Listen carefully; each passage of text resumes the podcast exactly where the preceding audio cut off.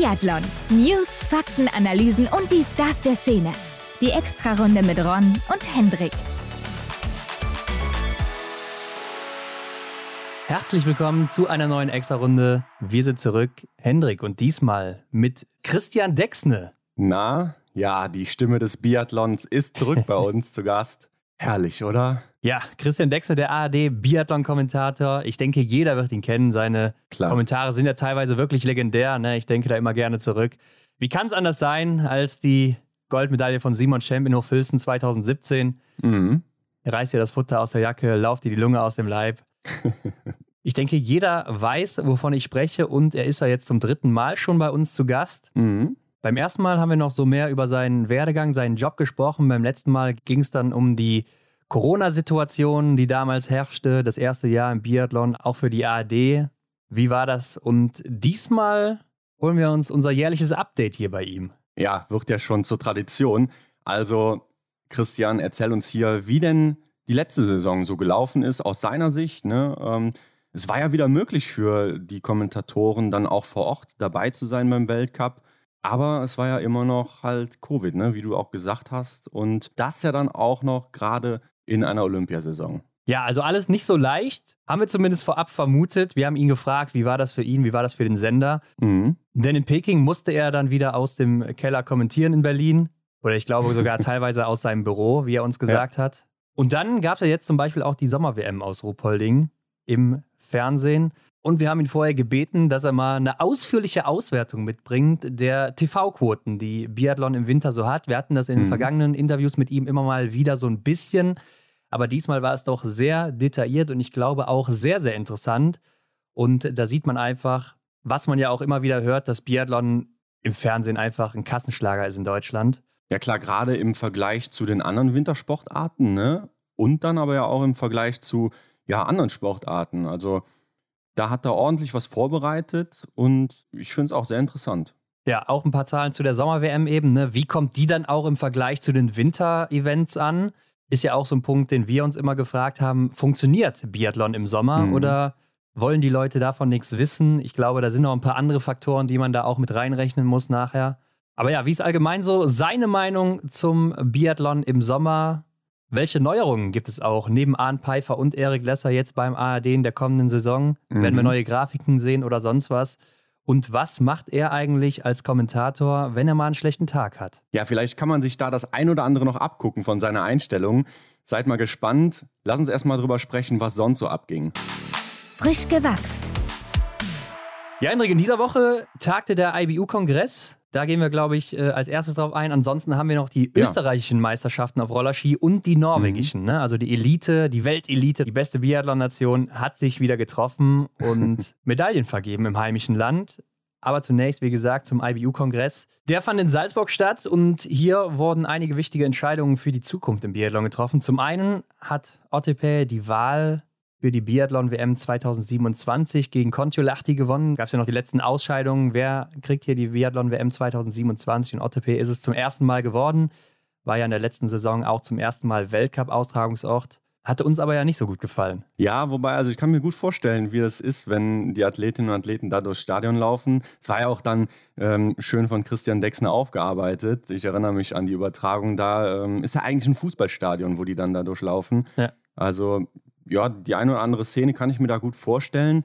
Aber die Strecke an sich so, da hatten wir eher so das Gefühl, dass da gar nicht so viel Spannung drin ist. Ja, die hat nicht so viel hergegeben, zumindest in den Mhm. Rennen, die da gezeigt wurden. Äh, ging da nicht mehr ganz so viel. Vielleicht hatte das auch andere Gründe. Vielleicht wird ja auch bis 2027 noch ein bisschen was angepasst oder verändert. Aber da geht auf jeden Fall die WM hin. Ähm, ansonsten hat sich Hochfilzen für die WM 2028 direkt mal beworben in dem Zuge. Das letzte Ja. Mal ja 2017 Austragungsort gewesen der Weltmeisterschaften und ja, jetzt schon wieder.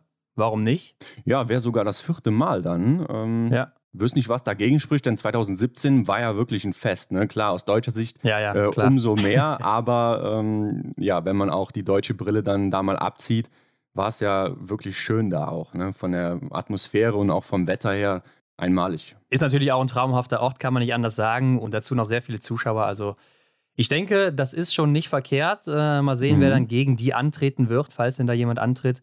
Oslo sollte sich ja auch mal bewerben. Äh, 2027 ja schon, 2028 ja. jetzt wohl, weiß ich nicht, aber auch wieder versäumt. Da hatte Johannes Tingesbö ja mal so ein paar Probleme mit gehabt, aber gut. Ja. Äh, ansonsten bleiben natürlich Russland und Belarus weiter suspendiert, so wie wir das ja auch vorher angenommen hatten. Und ansonsten wurden in dem Zuge auch neue Vorstandspositionen gewählt oder auch wiedergewählt. Ole Dahlin ist weiterhin Präsident zum Beispiel oder auch Felix Bitterling ist da noch mit dabei. Also das technische Komitee wurde auch teilweise neu gewählt. Da gibt es viele neue Positionen. Aber ich glaube, das ist an dieser Stelle auch einfach zu viel, um das jetzt hier alles aufzuführen. Ja, wen das interessiert, kann man bei Biathlon World einfach den Beitrag anschauen. Ja, und damit kommen wir doch mal auf die österreichischen Meisterschaften zu sprechen, Hendrik. Hier gab es einen Sprint und einen mhm. Einzel am Wochenende. Ja, so ist es. Genauer gesagt am Donnerstag und am Freitag sogar. Genau, hatte mich auch gewundert, dass das schon so früh oder zum, zum Ende der Woche, zum Beginn des Wochenendes schon fast vorbei war. Und Dunja Storz gewinnt hier den Sprint. Ja, bei den Damen mit zehn Treffern vor Marie Eder, die aber, halte ich fest, vier Fehler hat, zweite mhm. wird und äh, nur acht Sekunden Rückstand hat. Also das ist natürlich eine Wahnsinnslaufleistung von ihr. Ja. Klar ist es auch schwierig, wieder in den Gesamtkontext einzuordnen hier, aber äh, da muss man schon sagen, mit vier Fehlern nur acht Sekunden hinter Dunja Storz. Das mhm. ist natürlich schon Wahnsinn, denn ja, Dunja, klar, gehört jetzt nicht unbedingt zu den besten Läuferinnen im Weltcup, aber ist jetzt auch keine schlechte. Und Richtig. Äh, da fast vier Runden rauszulaufen, das ist schon ordentlich. Ich habe auch das Gefühl, Marie Eder, die nimmt so einiges mit diesen Sommer, oder? Ja. Also gut, dass sie jetzt in Österreich mit dabei war, glaube ich, wundert die wenigsten. Aber die sieht man häufig auf Ergebnislisten im Sommer. Ja, das stimmt. Ne? Weltmeisterschaften mitgenommen, deutsche Meisterschaften nicht. Da war sie dann beim Martin VK Nordic Festival. Mhm. Und jetzt auch wieder hier am Start. In Finnland war sie, glaube ich, nicht. Wohnt ja auch in Österreich mit ihrem Mann zusammen. Hat da ja jetzt ja. auch einen eigenen Shop oder Online-Shop eröffnet. Und ja, ist auf jeden Fall Zweite geworden. Dritte wird Katharina Komatz, ne, ehemalig bekannt als Innerhofer, hat also auch mhm. David Komatz geheiratet, den Biathleten, der dann bei den Männern aufgeschlagen ist. Bei den Frauen muss man aber noch sagen, wenn man mal auf die Junioren guckt, da hat der Anna Gandler mitgemacht, die da gewonnen hat mit zwei Fehlern. Und die ja. sind natürlich dieselbe Distanz gelaufen wie die Frauen. Und die ist einfach nochmal zehn Sekunden, ja, fast zehn Sekunden schneller als Dunja Storz, aber eben auch mit zwei Fehlern. Also hat hier läuferisch ein richtig gutes Rennen hingelegt, äh, das Beste also an dem Tag. Und da muss man sagen, äh, wird wohl nicht mehr lange dauern, bis wir Anna dann mal im Weltcup sehen. Ja, so haben wir es ja auch eigentlich schon vor zwei Jahren vermutet, als wir sie zum ersten Mal zu Gast hatten. Sieht man ja auch eindrucksvoll, wenn man sich Lea Rotschopf dann anguckt, die im Juniorenbereich dann Zweite wurde. Äh, mit einem Fehler mehr hat sie hier einen Rückstand von 1 Minute 21. Das ist ja dann auch schon deutlich. Ja, also Anna circa eine Minute schneller gelaufen, kann man sagen. Mhm. Ja, das ist schon wirklich eindeutig. Bei den Männern dann eben der Sieger Felix Leitner mit 10 Treffern, 46 Sekunden vor Simon Eder, der hier einen Fehler hat. Und mhm. dahinter Patrick Jakob auch einen Fehler. Also da hat der Felix Leitner schon einen rausgehauen hier an der Stelle. Ja, ist auch wieder ein gutes Beispiel dafür, dass Simon Eder ja auch von sich selber sagt, er muss übers Schießen kommen. Ne? Hat man ja auch in der letzten Saison das ein oder andere Mal unter die Lupe genommen. Ja, wenn man jetzt davon ausgeht, hier 25 Sekunden ungefähr eine Strafrunde, ja, hängt er da dann dem Felix schon hinterher. Ja, ich glaube jetzt an der Stelle 25 ist mittlerweile ein bisschen viel, eher so Richtung 2023 so rum, mhm, würde ich rechnen. Okay. Aber ja, klar, da hängt er schon nochmal eine Runde fast hinterher, ne? Also da ist schon ein bisschen Unterschied, aber ich glaube, das darf man auch nicht überbewerten, wie immer im Sommer. Und dann bei den Männern im Einzel am nächsten Tag gewinnt David Komatz mit 18 Treffern insgesamt vor Dominik mhm. Unterweger auch 18 Treffer und Dritter mal wieder. Patrick Jakob 17 Treffer gesetzt. Felix Leitner, der wird hier Vierter mit fünf Fehlern. Und halte ich fest, Henrik Zehnter, Simon Eder mit sieben Fehlern. Ich glaube, das hat man in, in seiner Karriere noch nie erlebt, dass ein Simon Eder sieben Fehler in einem Rennen schießt. Ja, äh, da war wohl irgendwo der Wurm drin. Keine Ahnung, was da los war. Sehr, sehr ungewöhnliches Bild. Ja, und bei den Frauen gewinnt Tamara Steiner vor Mari Eder und Anna Juppe. Tamara Steiner aber auch nur zwei Fehler geschossen und Marieda auch sieben Fehler, wow. wird damit trotzdem noch Zweite. Klar, sie ist eine sehr, sehr starke Läuferin ne? ja. und zeigt das hier auch wieder, hat eine Minute 20 Rückstand. Anna Juppe dann schon eine Minute 48 fast mit vier Fehlern und Dunja Storz auch vier Fehler, eine Minute 51. Mhm. Also ja, Marieda läuferig in einer guten Verfassung wie immer.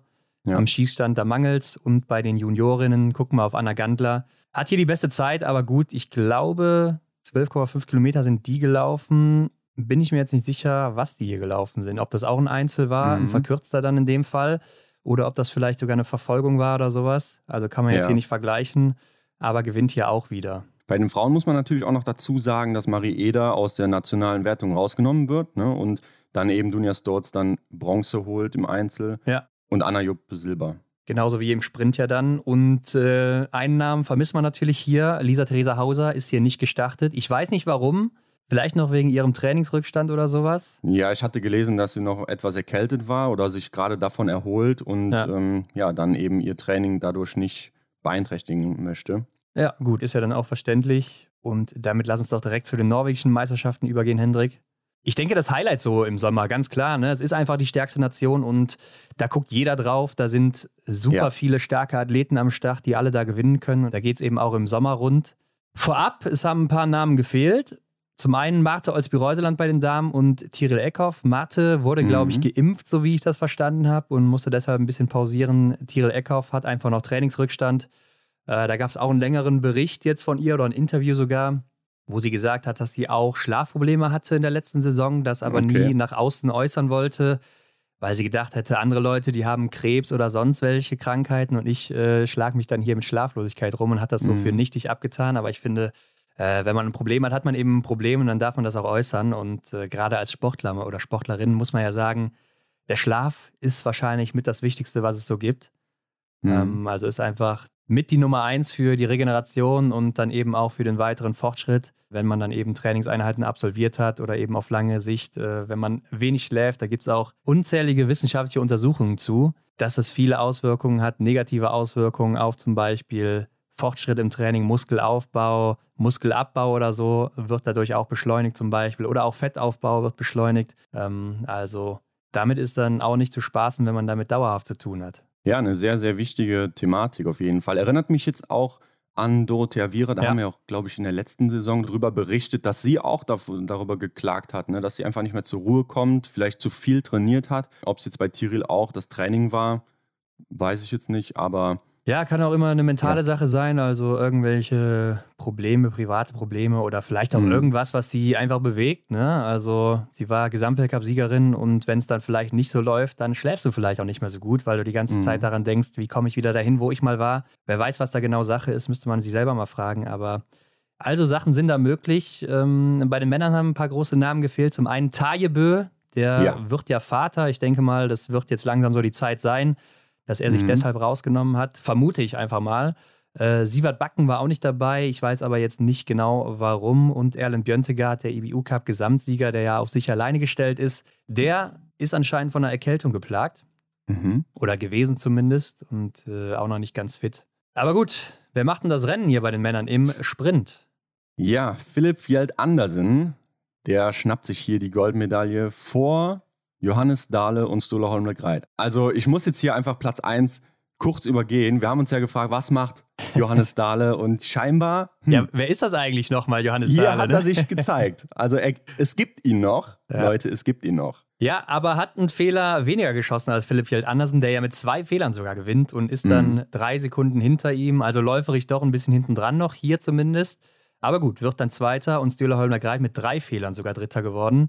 Man muss dazu sagen, Martin Uldal, der war noch vor ihm, ne? der ist aber Richtig. bei den Junioren aufgeführt worden. Mhm. Ähm, aber auch dann von Martin Uldal mal wieder ein Wahnsinnsrennen, der ja im Sommer jetzt auch fast immer auf dem Podium war.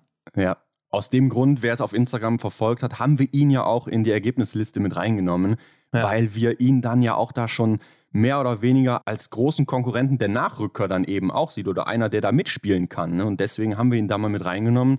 Also der Junge zeigt sich wirklich eindrucksvoll. Ja, kann man nicht anders sagen. Vierter wird Alexander Fjeld-Andersen, der ältere Bruder von Philipp Fjeld-Andersen, mit zwei Fehlern. Und Johannes Dignes-Bö, der wird hier dann Sechster. Also wir reden jetzt gerade nur noch von den Senioren. Ne? Wir haben jetzt mhm. die Junioren ausgeklammert wieder. Da wird Johannes Dingesbö Sechster mit drei Fehlern und ja, fast eine Minute Rückstand auf Philipp Fjeld-Andersen. Also hat einen Fehler mehr geschossen heißläuferig wird er so gute 45 Sekunden Rückstand auf ihn haben. Aber gut, das ist halt der Johannes Dingesbö, den man so aus dem Sommer kennt. Da muss man sich echt keine Sorgen machen. Ja, das ist ähm, standardmäßig. Wen man im Sommer ja anders kennt, ist Wettles Jostad Christiansen, ne? der die letzten zwei Jahre nahezu alles gewonnen hat in Norwegen oder mhm. auch äh, ja einfach was im Sommer so an Rennen kam. Auch mit drei Fehlern hier Achter geworden mit einer Minute zwei fast Rückstand schon. Ja. War dann auch nicht sein Tag, hat dann auch auf Instagram geschrieben, dass äh, er dachte, er gewinnt alles im Sommer oder wäre dann Mhm. gut, aber seine Streak ist jetzt gebrochen. Aber gut, man kann halt nicht alles mitnehmen. Nee, auch äh, die stärkste Siegesserie, die reißt irgendwann mal. Bei den Frauen ist vorne Caroline Offigstad-Knotten vor Marit Ishol Skogan und Asnes Grede. Ja, Caroline Knotten ist ja so Mhm. eine, die sieht man auch im Sommer sehr häufig vorne. Also die gewinnt da auch immer sehr viel in Norwegen. Ja. Auf die Ski bringt es dann eher nur selten im Weltcup. Mhm, Ist ein gutes Beispiel dafür, dass dann doch zwischen Ski und Rollern ein kleiner Unterschied ist. Ja, auf jeden Fall. Ähm, mit einem Fehler gewinnt sie hier. Ingrid Landmark-Tandrevold wird hier Sechste mit drei Fehlern, hat aber auch eine Minute acht Rückstand schon. Lotte Lee aus Belgien wird hier komischerweise als Norwegerin geführt, wird Achte mit drei Fehlern. Ja. Und Ida Lien, die wird hier Zehnte mit zwei Fehlern, eine Minute 40 Rückstand schon. Also das ist schon ein bisschen mehr dann wieder, aber ja, wie schon gesagt, man darf es einfach nicht überbewerten, immer diese Sommerrennen. So ist es. Ja, und abschließend zur nationalen Meisterschaft in Norwegen gab es dann noch die Massenstarts der Damen und der Herren. Und bei den Herren holt sich Johannes Dahle Gold. Ja, also die Goldmedaille hier, erster Platz. Ist er zurück? Dieselbe Frage wie für Philipp Horn. Ja, hat sich auf jeden Fall hier eindrucksvoll gezeigt. Ne? Äh, ein Mhm. Sieg und eine Silbermedaille, aber man muss auch sagen, er musste natürlich abliefern. Denn ja. Ja. die Plätze sind hart umkämpft. Wenn man auch mal wieder auf Platz 2 guckt, Martin Uldal, der anscheinend auch über Nacht vom Junioren zum Senior geworden ist, Hendrik, dann wird auf einmal hier bei den Senioren geführt, wird dann eben Zweiter, äh, acht Sekunden Rückstand, ein Fehler mehr geschossen. Äh, und hier konnte man es auch wieder sehen. Also bei Instagram hatte der norwegische Verband so ein paar Videos, wie er dann im Stehendanschlag auch wieder das Gewehr in den Anschlag nimmt, äh, ist einfach jedes Mal eindrucksvoll, wie ich finde. Du hast es mir geschickt, ne? Also ich hab's bestimmt sechs bis acht, von mir so zehnmal angeguckt. Ich hab's nicht richtig im Kopf verarbeitet bekommen, wie er das Gewehr so schnell in den Anschlag bringt. Ja, obwohl ich muss sagen, er stand ja da zusammen mit äh, Wettle Christiansen, der Ja. hier Dritter geworden ist am Ende. Und er zieht ja auch den Norweger dann ab. Aber sie waren beide ungefähr gleich schnell im Anschlag, ne? Mhm. Also wenn man sich Aber das nochmal sieht anguckt. bei ihm halt einfach eindrucksvoll aus. Ja. Und äh, man sieht es auch so ein bisschen an seinen Schießzeiten. Also die sind schon ziemlich schnell auch insgesamt, Mhm. wenn man sich das mal im Datacenter anguckt. Ja, Wettle wird dann eben Dritter mit einem Fehler mehr, äh, wird da am Ende von Martin Ulder beim Stehendanschlag eben ausgestochen. Johannes Dingesbö, Achter mit insgesamt sechs Fehlern, drei davon alleine beim ersten Liegendanschlag. Und ich glaube, das ist sowas, das wird ihn dann schon ärgern, ne? dass er wieder so sieht, Mhm. ah, das Schießen, das läuft einfach noch nicht so perfekt, wie es mal war. Ich glaube, das ist auch sowas, was du, ich weiß jetzt nicht, wie es bei ihm ist, aber ich könnte mir vorstellen, das nimmst du dann auch so ein bisschen länger mit, ne? wenn du immer siehst, Mhm. hier und da läuft nicht. Laufen ist so eine Sache, da weiß er, das kommt, da kann ich mich drauf verlassen im Winter. Ich gebe hier bei den nationalen Meisterschaften vielleicht eh noch nicht alles, aber beim Schießen, wenn es da nicht funktioniert, dann kann ich mir vorstellen, das wurmt dich schon ein bisschen länger und könnte sich vielleicht auch wieder in die Saison dann reinziehen. Mm, Ja, das zieht sich ja tatsächlich auch schon durch die ganze letzte Saison. Und ich habe ihn bildlich vor Augen, wie er sich dann da bei den drei Fehlern zurechtrobbt auf der, Ja. auf der Matte. Ja, ja, das stimmt. Also Sieht man ja auch auf dem scheint- Weltcup. Ja, das, das scheint uns vielleicht auch im nächsten Winter nochmal zu begegnen. Ja, aber okay, vielleicht ist es auch einfach so sein Ding, dass er sich nochmal so festigen muss, wenn er da liegt. Vielleicht gehört es für seine Routine dazu, ja. Ja, eben. Also ich glaube, das darf man nicht so sagen, das darf man nicht machen oder sowas, wenn das einfach Ja. so sein Ding ist. Stühle Holmler Greit wird nur 19. mit insgesamt Mhm. fünf Fehlern. Also anscheinend hier auch läuferig dann nicht so gut klargekommen. Ja. Philipp Jelt Andersen wird 24. und nimmt aber auch acht Fehler mit. Ja, gut, damit muss man, glaube ich, dann auch leben mit einem 24. Platz bei acht Fehlern. ja. Aber da sieht man auch mal wieder, wie schnell es gehen kann. An einem Tag bist du noch ganz oben und dann irgendwo mittendrin. Mhm. Und dann haben wir noch die Frauen. Da gewinnt Marte Krakstad Johansen vor mal wieder Caroline Offigstad Knotten, die hier oben dabei ist. Und Ragnhild Femsteinevik. Ja, Knotten mit zwei Fehlern Zweite, aber auch Johansen hat zwei Fehler geschossen, gewinnt damit. Und ja, Mhm. Knotten, wie eben auch schon gesagt, irgendwie immer im Sommer oben mit dabei. Schießt gut, läuft aber auch hier echt immer ganz gut. Ja. Ingrid Landmark-Tandrevold, die wird hier Sechste mit acht Fehlern. Und äh, was ich mir bei den Ergebnissen gedacht habe, Hendrik, Caroline Offigstad Knotten als Zweite hat zwölf Sekunden Rückstand, ja, alles okay.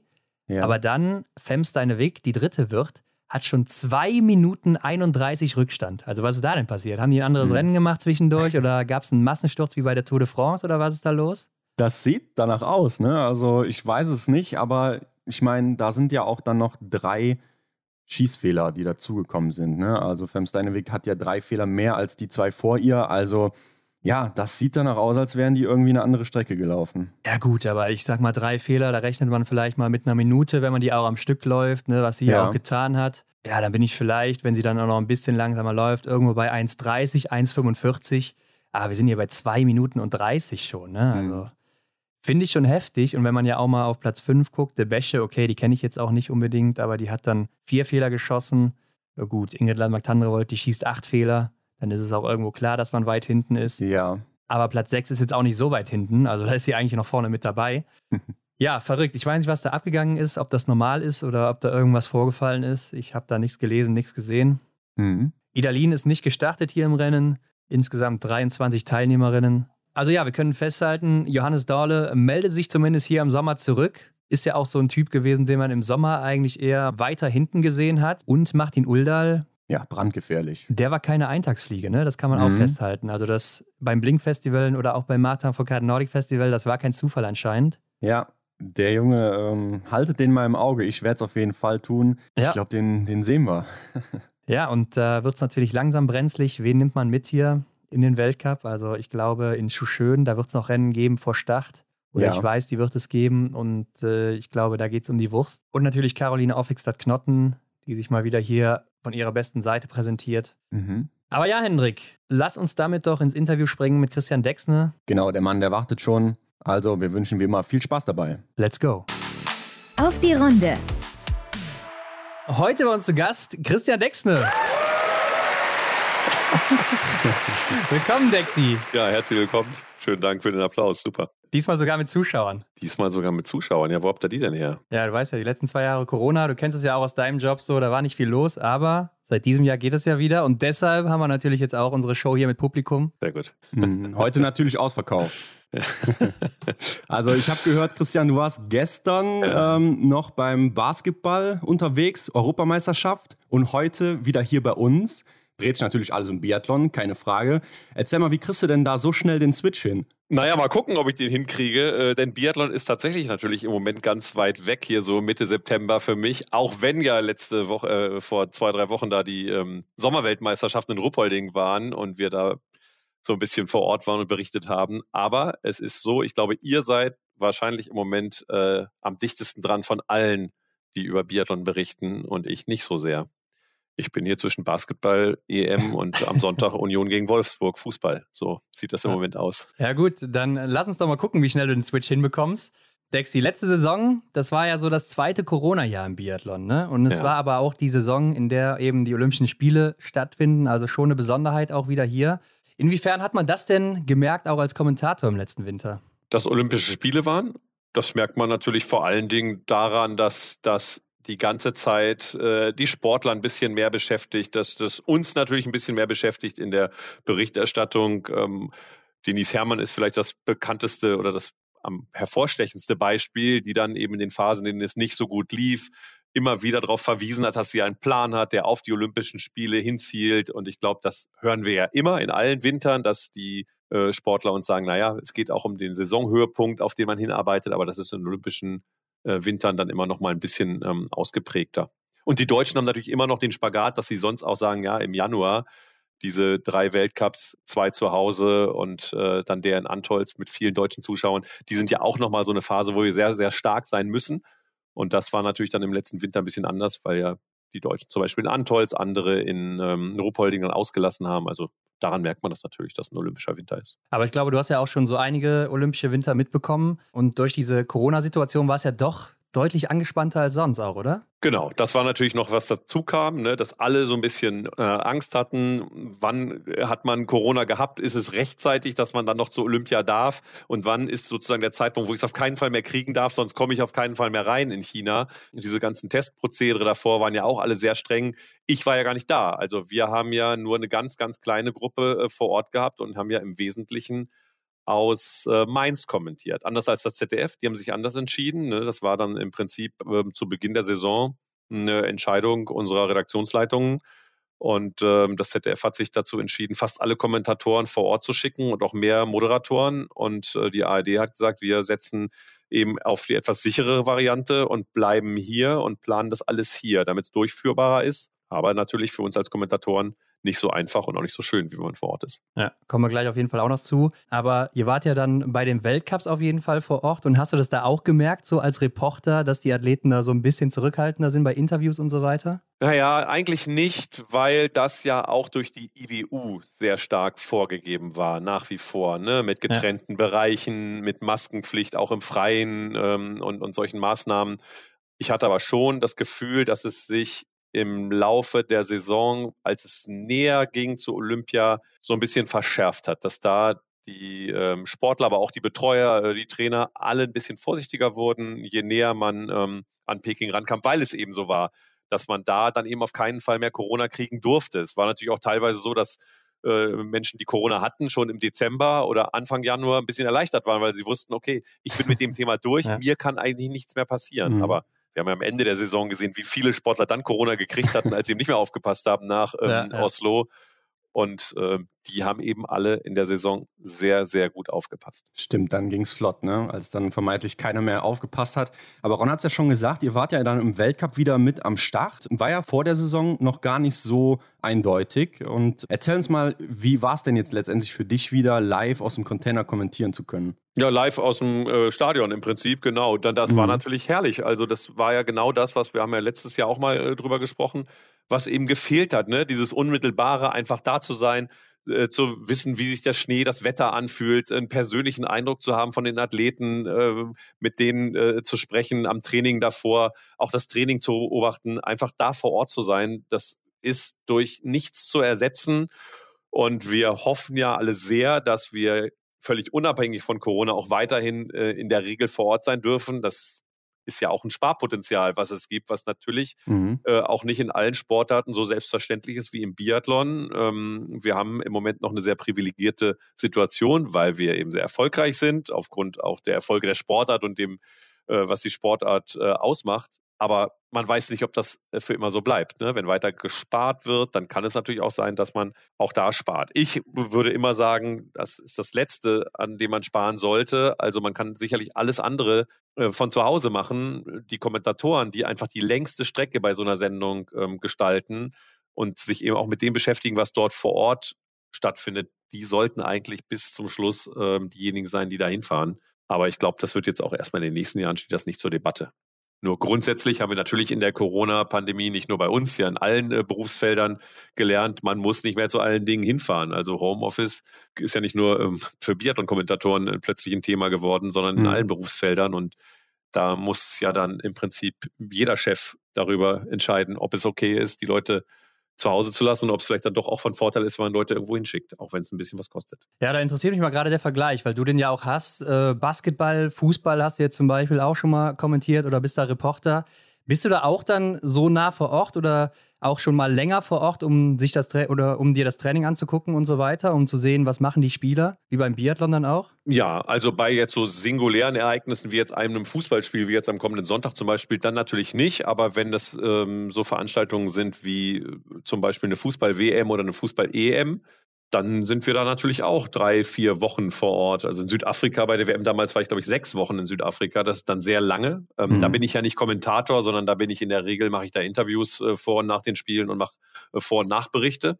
Aber auch dafür, und da ist man dann natürlich bei Trainings, wobei das da nicht so ist wie beim Biathlon. Ne? Bei einem Training äh, von einem Fußball-Bundesligisten ähm, oder auch von der Fußballnationalmannschaft in einem Rahmen eines Turniers, da sind dann in der Regel 15 Minuten des Trainings öffentlich und ja. der Rest ist geheim. Und auch nicht jede Trainingseinheit ist äh, 15 Minuten öffentlich, sondern nur bestimmte. Und in den Trainingseinheiten steht man dann irgendwann an einen Eckfahne und an der anderen Eckfahne machen die Spieler dann so ein bisschen fünf gegen zwei und aufwärmen, dass man also wirklich am besten gar nichts sehen kann. und in dem Moment, in dem man dann äh, rausgeht, fangen die Trainer eben an, da Hütchen aufzustellen und Taktik zu machen. Das kann ich auch verstehen äh, in einem gewissen Bereich. Da wird ja auch anders taktisch trainiert, ja. ähm, dass das nicht öffentlich stattfindet. Ähm, aber das ist nicht vergleichbar und auch die Zugänglichkeit natürlich nicht. Also man kann nicht äh, wie beim Biathlon oder bei anderen, bei fast allen anderen olympischen Sporten dann einfach am Rand des Trainings mit den Leuten sprechen, sondern da muss man äh, Termine machen, beziehungsweise werden da in der Regel Medienrunden angeboten. Das ist auch jetzt hier in Berlin zum Beispiel bei Hertha und Union so. Da gibt es dann eben am Dienstag wird eine Trainings, äh, eine, eine Medienrunde angeboten mit dem Union Toyota Grill, meinetwegen in dieser Woche. Mhm. Und dann äh, sind dann eben alle da und dann gibt es da einmal die Gelegenheit, mit dem 20 Minuten zu sprechen und ansonsten dann eben erst wieder nach den Spielen. 20 Minuten für alle oder äh, dann nur für dich? Genau, das ist jetzt, ne, das kann auch mal ja. nach einer Viertelstunde zu Ende sein, es kann auch mal 40 Minuten dauern. Ähm, das, ist ja. jetzt, das ist dann in der Regel nicht so festgelegt, sondern das hängt so ein bisschen dann von der Atmosphäre ab und wie viel es zu, zu reden gibt und so.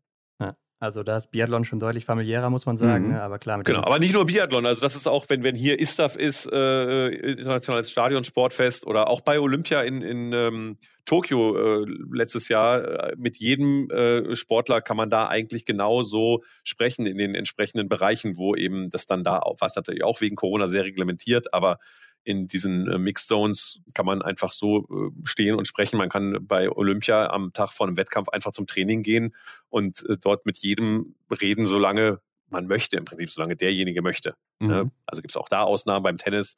Ja. Mit äh, Djokovic und Zverev war es vielleicht nicht ganz so einfach. Äh, das sind dann eben wieder äh, Weltstars und große, ähm, ganz große Namen.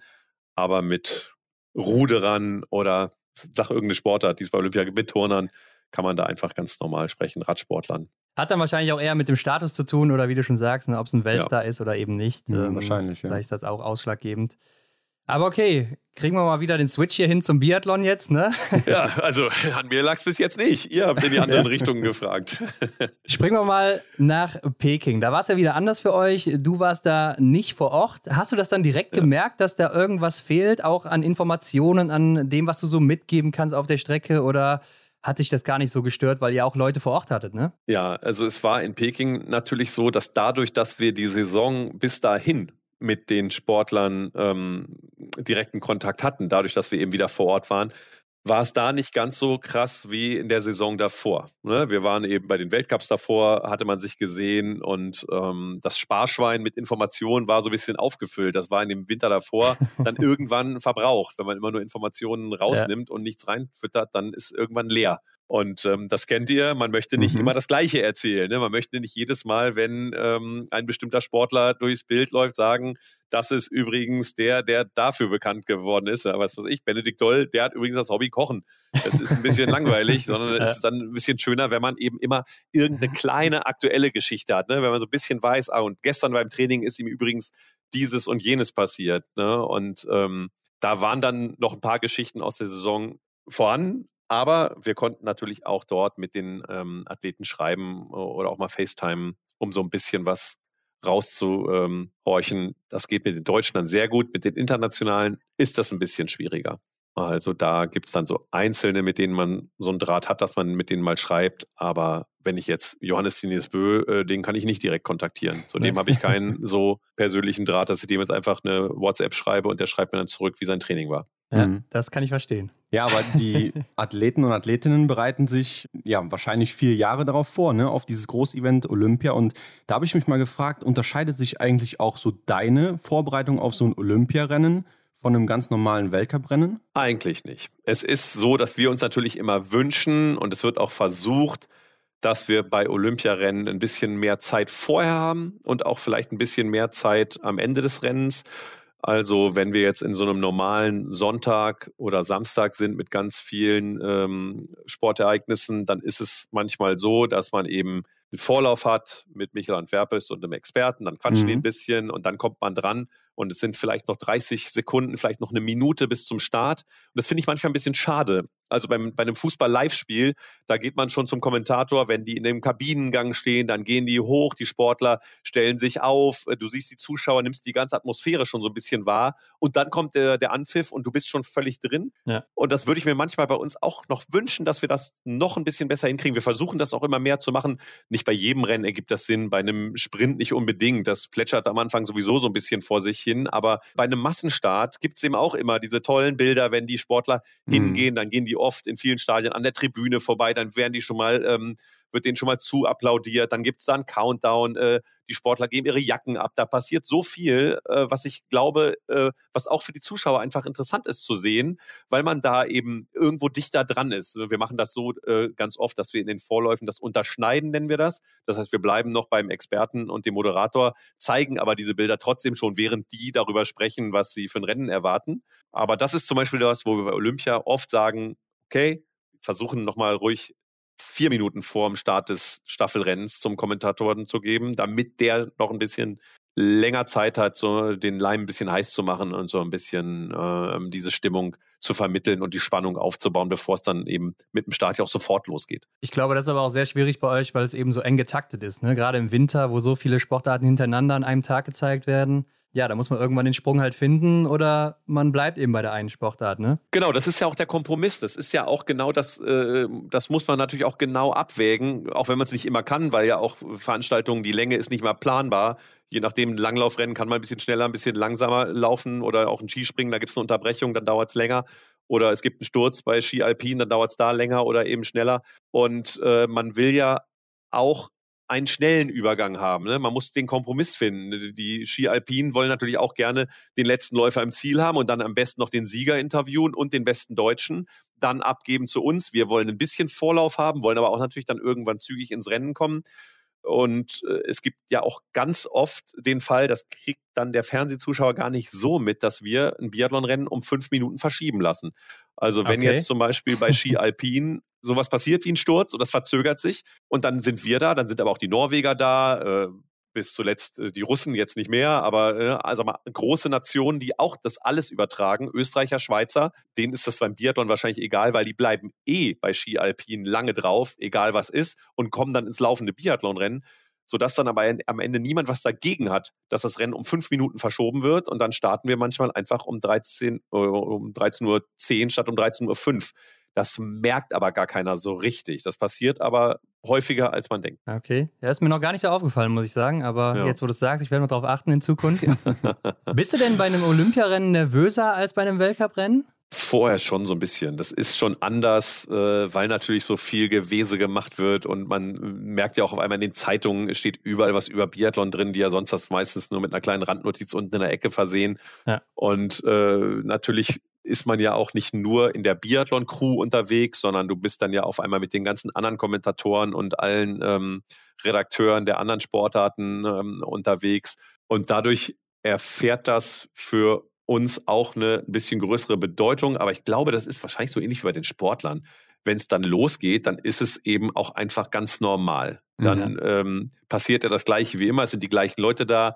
Anzüge sehen ein bisschen anders aus und so. Das ist an den ersten zwei, drei Tagen ein bisschen doof. Das war zum Beispiel ein bisschen blöd in Peking, weil man eben nicht am Tag davor beim Training sich mal die Anzüge angucken konnte, äh, sondern man hat die dann im ersten Rennen, das war die Mixstaffel, äh, habe ich die dann das erste Mal gesehen, die Laufanzüge. Also einige haben im Weltcup die schon mal gezeigt, man hat Fotos gesehen und so weiter, aber man gewöhnt sich ja dann doch schon so ein bisschen dran, wenn da irgendwie äh, blau mit weiß um die Ecke kommt, dann ist das die Nation und dann haben die auf einmal bei Olympia äh, schwarz mit einem gelben Strich an oder so. Das ist ja auch nicht immer so, dass das die Nationalfarben sind, sondern manchmal auch ein bisschen abenteuerlich. Da muss man sich dann so ein paar Minuten dran gewöhnen. Ja, kann ich mir gut vorstellen, aber wie du schon sagst, ne, wenn man einmal drin ist, ich glaube, dann läuft das auch wie jedes andere Rennen. Aber Dexi, du weißt, wir sind Fans von Zahlen. Ne? Wir wollen gerne immer die Zuschauerzahlen hier hören. Und äh, du hast ja ein bisschen was vorbereitet für uns. Ja, ich habe viel, äh, viel, viel vorbereitet. Ihr das wollt einfach so ein bisschen wissen, äh, wie läuft Biathlon im Fernsehen im Winter. Auch im Sommer habe ich äh, zwei, drei Zahlen noch äh, für euch, aber ja, perfekt. Ähm, ich weiß gar nicht, wo ich anfangen soll. Insgesamt kann ich euch nur sagen, es ist nach wie vor so, dass Biathlon die erfolgreichste Sportart im Winter ist. Aber ja. wenn wir jetzt mal anfangen mit den zehn meistgesehenen Wintersportübertragungen im letzten Winter in ARD und ZDF, dann sind die beiden Top-Events äh, Vierschanzentournee, Skispringen. Und zwar einmal das Neujahrsspringen, hatte 5,4 Millionen Zuschauer. Mhm. Und dann das Springen in Bischofshofen 5,05. Also mhm. die hatten dann zweimal über 5 Millionen.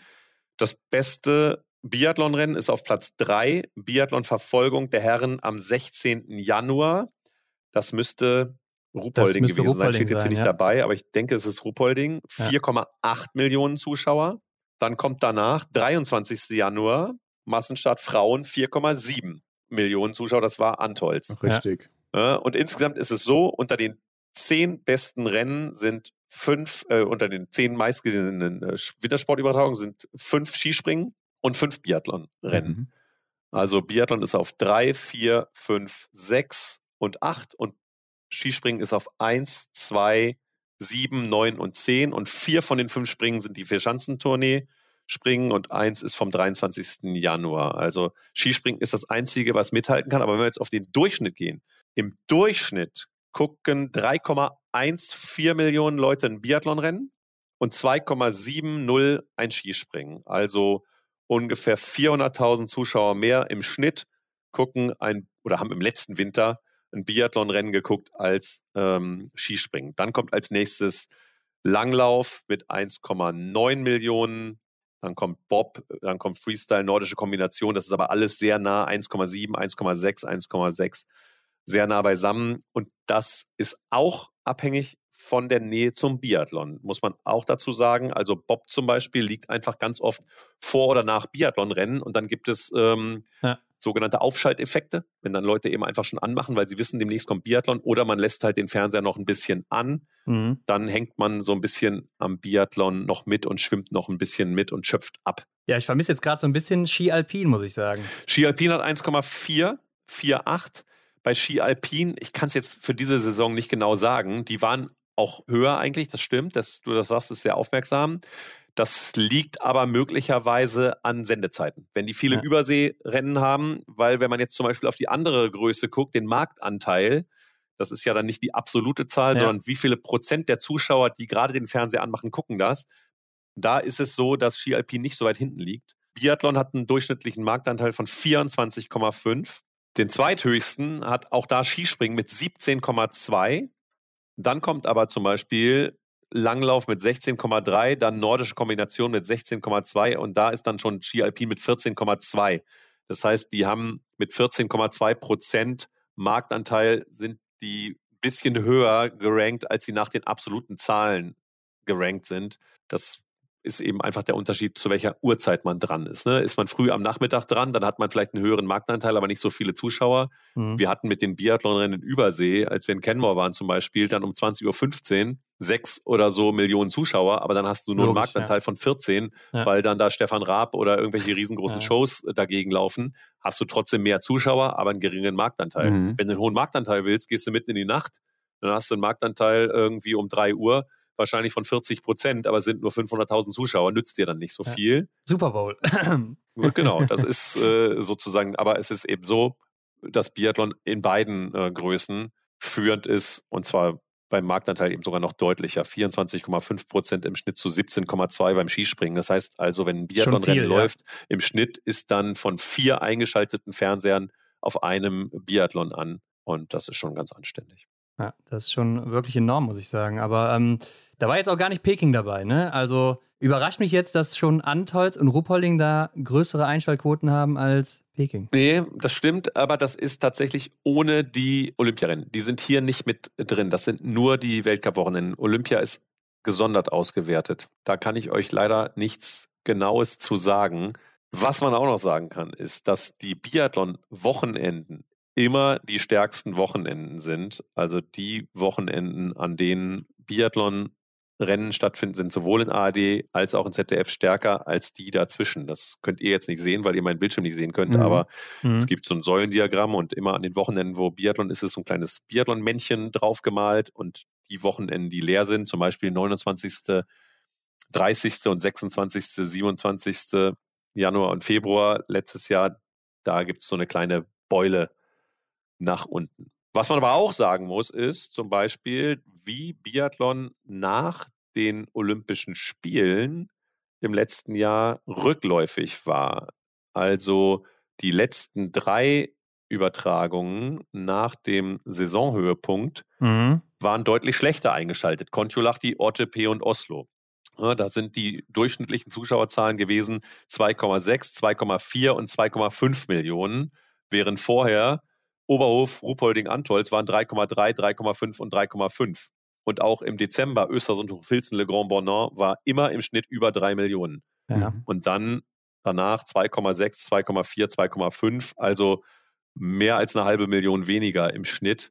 Da wird es dann eben wärmer, da ist der Saisonhöhepunkt vorbei. Ist ja auch eine Diskussion, die immer mal wieder geführt wird. Warum macht man dann noch weiter? Wie viel Sinn ergibt das? Weiß jetzt aber auch keine richtige Lösung. Ja, klar, du hast natürlich jetzt nicht die äh, letzten Jahre dabei, aber das wäre mal interessant zu sehen, weil nach Olympia hat ja auch dann der Ukraine-Russland-Konflikt angefangen. Das heißt, das könnte da auch mit reinspielen. Ne? Also könnte ich mir schon gut vorstellen. Das stimmt. Ich habe den Vergleich zur Saison davor, kann ich dir aber sagen. Ja. Da waren die Quoten so, dass nach der WM auf der Pokeljuka waren ja noch Nove Miesto zweimal und dann Östersund als Schluss. Und da war es besser.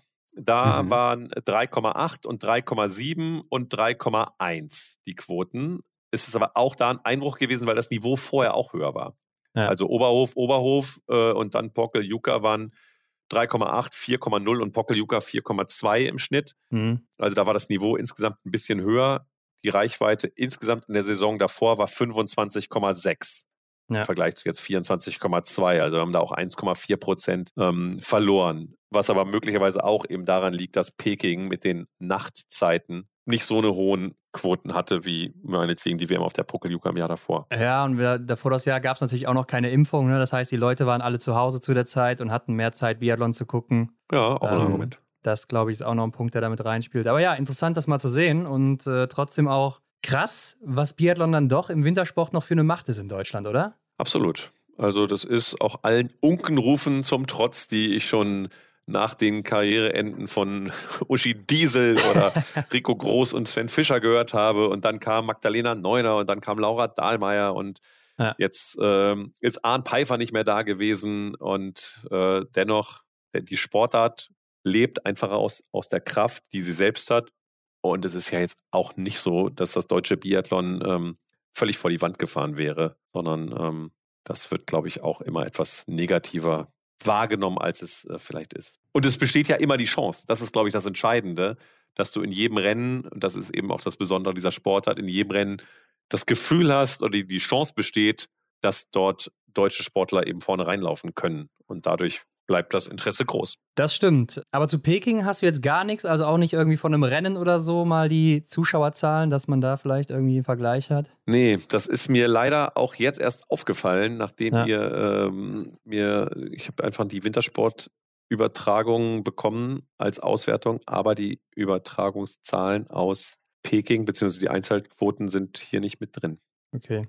Ja, hört sich auf jeden Fall schon mal interessant an. Hast du denn einen Vergleich zu Sommersportarten zum Beispiel? Also jetzt ist gerade Basketball-EM oder so. Hast du da vielleicht irgendwie was? Ja, Basketball-EM ist jetzt ein bisschen schwierig, weil die ja bis jetzt nur auf Magenta lief. Gestern das Spiel lief ja dann bei RTL. Die hatten 2,5 Millionen Zuschauer. Basketball läuft ja insgesamt oft nicht so gut, aber ich kann euch jetzt tatsächlich keine Zahlen sagen, wie das grundsätzlich ist. Ja, 2,5 Millionen ist ja schon mal eine Ansage, ne? Im Vergleich dann zu 4, Mhm. irgendwas. Genau, das ist natürlich, und das kommt ja auch so ein bisschen aus dem Nichts, muss man ja auch fairerweise sagen. RTL hat am Tag davor sich dazu entschlossen, das zu machen und dann haben die 2,5 Millionen, also die waren schon ganz glücklich und Mhm. haben sich ja auch dazu entschlossen, das Halbfinale dann auch noch zu übertragen und gegebenenfalls wahrscheinlich auch das Finale am Sonntag. Und da wird das wahrscheinlich auch nicht ganz schlecht laufen. Ähm, aber auf jeden Fall, was man hier mitnehmen kann, ist ja, dass Biathlon weiterhin, wie wir jetzt gerade auch schon geschlussfolgert haben, eine der beliebtesten Wintersportarten bleibt. Aber da stelle ich mir die Frage, warum äh, gibt es keine Möglichkeit, nach den Rennen ähm, zum Beispiel im Stream noch Sachen weiter zu verfolgen und vielleicht auch ein paar Sachen zu analysieren? Ich habe da jetzt den Vergleich zur Tour de France im Kopf. Ähm, das weiß ich jetzt nicht ganz genau. Ähm, das gibt es ja immer mal wieder, dass irgendwelche Formate versuchen, danach online noch Analysen länger zu machen. Mhm. Ich glaube, wir haben das im letzten Winter einmal gemacht, weil ähm, das Rennen einfach so lange gedauert hat oder was anderes anfing und wir mussten abgeben und haben dann gesagt, okay, auf sportschau.de gibt es dann jetzt noch die Analyse zum Rennen. Das ist grundsätzlich natürlich was, was man machen kann, aber es kostet alles Geld. Wenn wir da jetzt vor Ort sind, dann haben wir Mhm. lange Tage und äh, die Techniker werden da nach Tarif bezahlt. Die haben einen acht Stunden Arbeitstag und wenn der dann länger dauert, dann schreiben die Überstunden. Und das passiert sowieso schon meistens, weil die sind ja nicht fünf Minuten vorm Rennen da, sondern zwei, drei Stunden. Ne? Da müssen Kameras ausgepackt werden und alles muss getestet werden. Und dann haben wir ein Rennen, aber manchmal eine Pause und noch ein Rennen. Und alles, was man extra macht, ähm, kostet extra Geld. Wir haben im letzten Jahr es ja auch ein paar Mal gemacht, dass wir auf unserer Facebook-Seite ähm, Facebook Live-Interviews auf der Präsenter gemacht haben, dass wir da so einen fließenden Übergang gemacht haben. Da wird dann auch diese Technik ähm, verwendet. Das ist aber zumindest mal eine Anregung, da kann man drüber nachdenken, ob man das dann noch weiterzieht. Wir sehen aber natürlich auch in unseren sogenannten Zwei-Minuten-Auswertungen, dass diese Quote ist ja ein Schnitt, dass diese Mhm. Quote mit dem Ende des Rennens sofort abbricht. Also dass bereits der Nachlauf eben deutlich weniger Leute interessiert. Deswegen bleiben wir auch ganz oft relativ lange im Rennen, weil das für die Menschen noch nicht so einen Abschaltimpuls offensichtlich generiert. Wenn man auch, manchmal hat man ja die Guten alle in der vorderen Startgruppe und so ein Sprint oder Einzelrennen ist wahrscheinlich nach Startnummer 32 äh, oder 48 entschieden und dann kommen noch 60 und sind auf der Strecke und man sieht es dann eben auch an den Zeiten und spätestens nach den Fehlern, äh, nach den ersten Fehlern beim ersten oder spätestens zweiten Schießen weiß man, da passiert nichts mehr. Mhm. Und trotzdem bleiben wir dann, solange es geht, im Rennen, weil dann die Quote, das zeigen eben unsere Zwei-Minuten-Analysen, noch relativ stabil bleiben. Die gehen dann vielleicht so ein bisschen runter, aber eben noch nicht richtig steil. Und dann füllen wir das mit ein paar Interviews zwischendurch. Ihr kennt das ja alles aus dem Winter. Aber in dem Moment, in dem dann der Kommentator sagt, so, und da haben wir das Ergebnis nochmal, da kommt nochmal die Tafel, erster, zweiter, dritter, das ist der beste Deutsche auf Platz 5. Insgesamt vier Deutsche unter den Top 15. Und jetzt zur Analyse, dann kommt er wieder Sponsor. Dann gibt es einen Knick. Und das muss man eben auch dann wissen und sich überlegen, wie viel Aufwand treiben wir, indem wir jetzt die Analyse noch weiter verlängern. Es gibt zum Beispiel Überlegungen, sowas bei der WM in Oberhof zu machen, ne? weil die WM dann eben äh, was exponiert ist, was Besonderes ist, eine Heime-WM. Wir werden dort beide unsere Experten vor Ort haben, Arndt äh, Pfeiffer und Erik Lesser. Da gibt es solche Gedanken, das vielleicht so zu machen oder vielleicht ähm, audiomäßig nur, wie auch immer, ähm, da die Analysen ein bisschen auszuweiten. Aber grundsätzlich muss man sich wirklich dann natürlich auch immer Aufwand und äh, Kosten anschauen und den Nutzen auf der anderen Seite ja. dem Aber gegenüberstellen. Jetzt muss man sich natürlich auch fragen, wie geht es denn danach im Programm weiter? Oder also wenn jetzt dieser Einbruch kommt, kommen dann die Leute danach wieder dahin und das geht wieder hoch oder bleibt das auf diesem Niveau? Und das Zweite ist natürlich, vielleicht wird ja auch am Ende des Sprints oder des Einzels, sage ich jetzt mal, so eine Endstimmung verbreitet, ne? dass man so das Gefühl hat als Zuschauer, jetzt ist hier Ende, wenn die Tafel gezeigt wird und das Rennen ist vorbei. Und dann äh, denken die, ja, da kommt auch nichts mehr jetzt. Ja, das kann sein. Also wir versuchen natürlich, das möglichst äh, nicht so zu machen, sondern zu sagen, ja, jetzt gibt es eben noch eine Analyse und das wird möglicherweise gleich noch Kathi Wilhelm genauer erklären, warum das so ist ähm, oder so. Aber dass das einen gewissen ähm, Ausschaltimpuls ähm, äh, dennoch hat, das bleibt wahrscheinlich so. Das ist übrigens beim Fußball genauso. Also ein Fußballspiel hat auch die gute Quote während der 90, 92 Minuten oder so. Ihr müsst darauf achten, wie schnell beim Abpfiff, da gibt es ja durch den Abpfiff auch noch ein definiertes Ende. Beim Biathlon ist im Prinzip das definierte Ende, wenn der Letzte im Ziel wäre. Mhm. Aber das kannst du natürlich bei einem Sprint äh, kaum machen, den Letzten ins ja. Ziel zu äh, bringen. Denn, denn da laufen dann nur noch vier Leute auf der Strecke rum, dann schneidest du hin und her. Kannst du auch machen, haben wir auch schon mal gemacht in besonderen Situationen. Aber beim Fußball müsste man darauf achten, wie schnell nach dem Abpfiff dieser kurze siebensekündige Sponsor kommt. Der kommt wahnsinnig schnell danach. Äh, darauf legen nämlich die, die diese äh, Trailer bezahlen, die Sponsoren, natürlich einen wahnsinnigen Wert, weil die ja, wissen, klar. der Schiedsrichter pfeift ab. Und in dem Moment greifen die Leute zur Fernbedienung und schalten irgendwo hin. Das heißt, da ist Abpfiff und der Kommentator soll so schnell es geht den Satz beenden, damit dann kommt, dieses Fußballspiel wurde Ihnen präsentiert von XY. Witzig, dass du auch gerade eine ähm, Fernbedienung zur Hand hattest. Ja. ja, ihr könnt mich sehen. Ne? ja, aber du hast uns gerade eben schon schön den Einbruch nach Olympia dargestellt. Erinnerst du dich denn auch an die vorherigen Events, also 2014 oder 2018? War das da ähnlich? Das weiß ich nicht. Also das mhm. kann ich dir nicht mehr sagen, ob die Quoten da dann danach auch ähm, schlechter wurden oder nicht. Das kann ich dir nicht sagen. Ich würde mal okay. tippen, dass es so war. Es war ja jetzt in den beiden letzten Saisons so, sowohl mhm. nach Olympia als auch nach der Pokeljuka WM. Ich glaube, insgesamt ist das dann so. Das geht mir ja selber auch ein bisschen so. Du bist dann da im Dezember, bist du irgendwie heiß, die ganze Saison läuft los, dann hast du im Januar diese äh, tollen Weltcups, äh, dann kommt der Saisonhöhepunkt eben. Die WM war ja gelegentlich mal später als vorletztes Event, das fand ich eigentlich ganz gut. Hm, die WM als vorletztes Event des Winters zu haben. Und dann hast du eben nochmal das eine Ding hinten drauf, wo du sagst, okay, da geht es dann eben um die Kugeln, ne, wenn die nicht dann schon vergeben äh, sind. Aber ja. ähm, das geht mir ja auch so, dass du nach Olympia dann denkst, boah, ey, jetzt äh, wird es draußen wärmer und äh, die Leute sitzen zu Hause im Biergarten rum und jetzt äh, fährst du wieder irgendwie los nach sonst wo und machst dann da Biathlon. Das fühlt sich manchmal auch ein bisschen komisch an. Es ist mhm. ja auch in mhm. Oslo manchmal so wirklich, das ist ja so warm. Dann stapfen die Athleten da irgendwie durch Sulz und die Zuschauer stehen alle im T-Shirt. Das ist ja auch ein bisschen befremdlich manchmal. Also die Saison ist schon einfach sehr lang. Aber ich muss sagen, die Zahlen nach der Pokeljuka, die waren ja jetzt nicht so schlecht, muss man sagen. Also die waren ja noch echt im guten Bereich und äh, nicht viel niedriger, muss man auch dazu sagen. Aber ähm, jetzt war ja auch die Sommer-WM und die habt ihr ja auch übertragen im TV, also auch im Wechsel mit dem ZDF. Ja. Da hast du ja auch ein paar Zahlen mitgebracht, oder? Ja, das kann ich euch auch sagen. Da war es so, dass ja Freitag das ZDF ein Rennen übertragen hat, Samstag wir eins und Sonntag das ZDF eins und die jeweils zweiten Rennen liefen im Stream, weil ja dann die Deutschlandtour stattfand. Ähm, Ja. Und dadurch, dass es da einen Wechsel gab der Geschlechter über die Tage, war es ein bisschen unglücklich für die Frauen, denn die waren immer ausschließlich im Stream zu sehen und die Mhm. Männer eben äh, jedes Mal Zufall. im Fernsehen. Das war einfach ein blöder Zufall, muss man ähm, einfach sagen, von der Planung, dass die da so über Kreuz geplant haben, dass eben immer die Männer in der Fernsehzeit sozusagen liefen. Ähm, da war es so, dass das ZDF-Rennen am Samstag, äh, am, am Freitag, das war ja das Rennen, wo Philipp Horn gewonnen hat. Ja.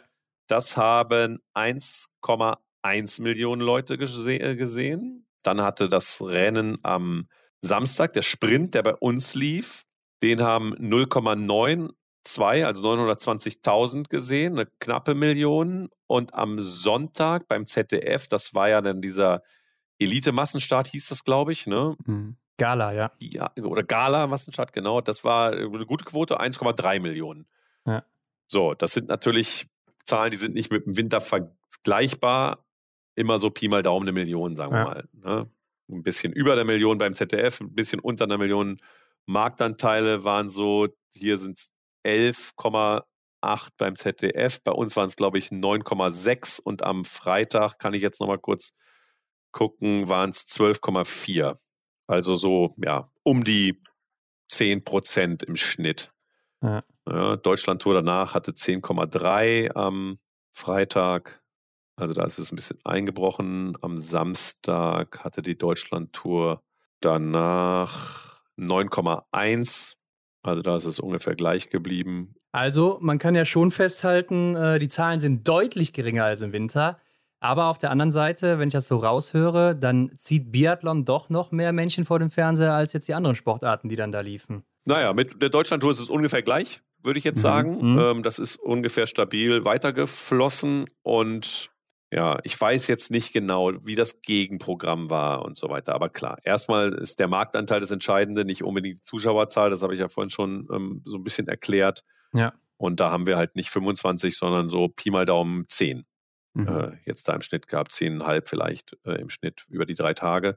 Und das ist natürlich weniger, klar. Und ist das jetzt nur TV oder auch mit Stream verbunden? Nee, das sind jetzt hier nur die, ähm, die Fernsehzahlen tatsächlich. Okay. Also Mhm. die Streamzahlen habe ich jetzt nicht von den jeweiligen Frauenrennen danach, die Zugriffszahlen, aber die sind in der Regel auch noch nicht so hoch. Mhm. Also die Stream-Zugriffszahlen sind auch im Winter jetzt eben noch nicht so hoch. Ist aber auch noch nicht so gut. Ich finde, da müssten wir auch besser werden, weil es, glaube ich, auch immer mehr wird, dass das bei uns schneller äh, zusammengerechnet wird und dass wir die als ganze Zahlen kriegen, weil das ja einfach an Bedeutung gewinnt, wie viele Leute vor Laptop sitzen und das da gucken oder auf ihren Handys oder sonst wo Mhm. äh, und nicht mehr vorm Fernseher. Das ist schon, glaube ich, auch, es wird einfach eine immer relevantere Größe. Und ab welchem Marktanteil meinst du, wird die deutsche Meisterschaft übertragen?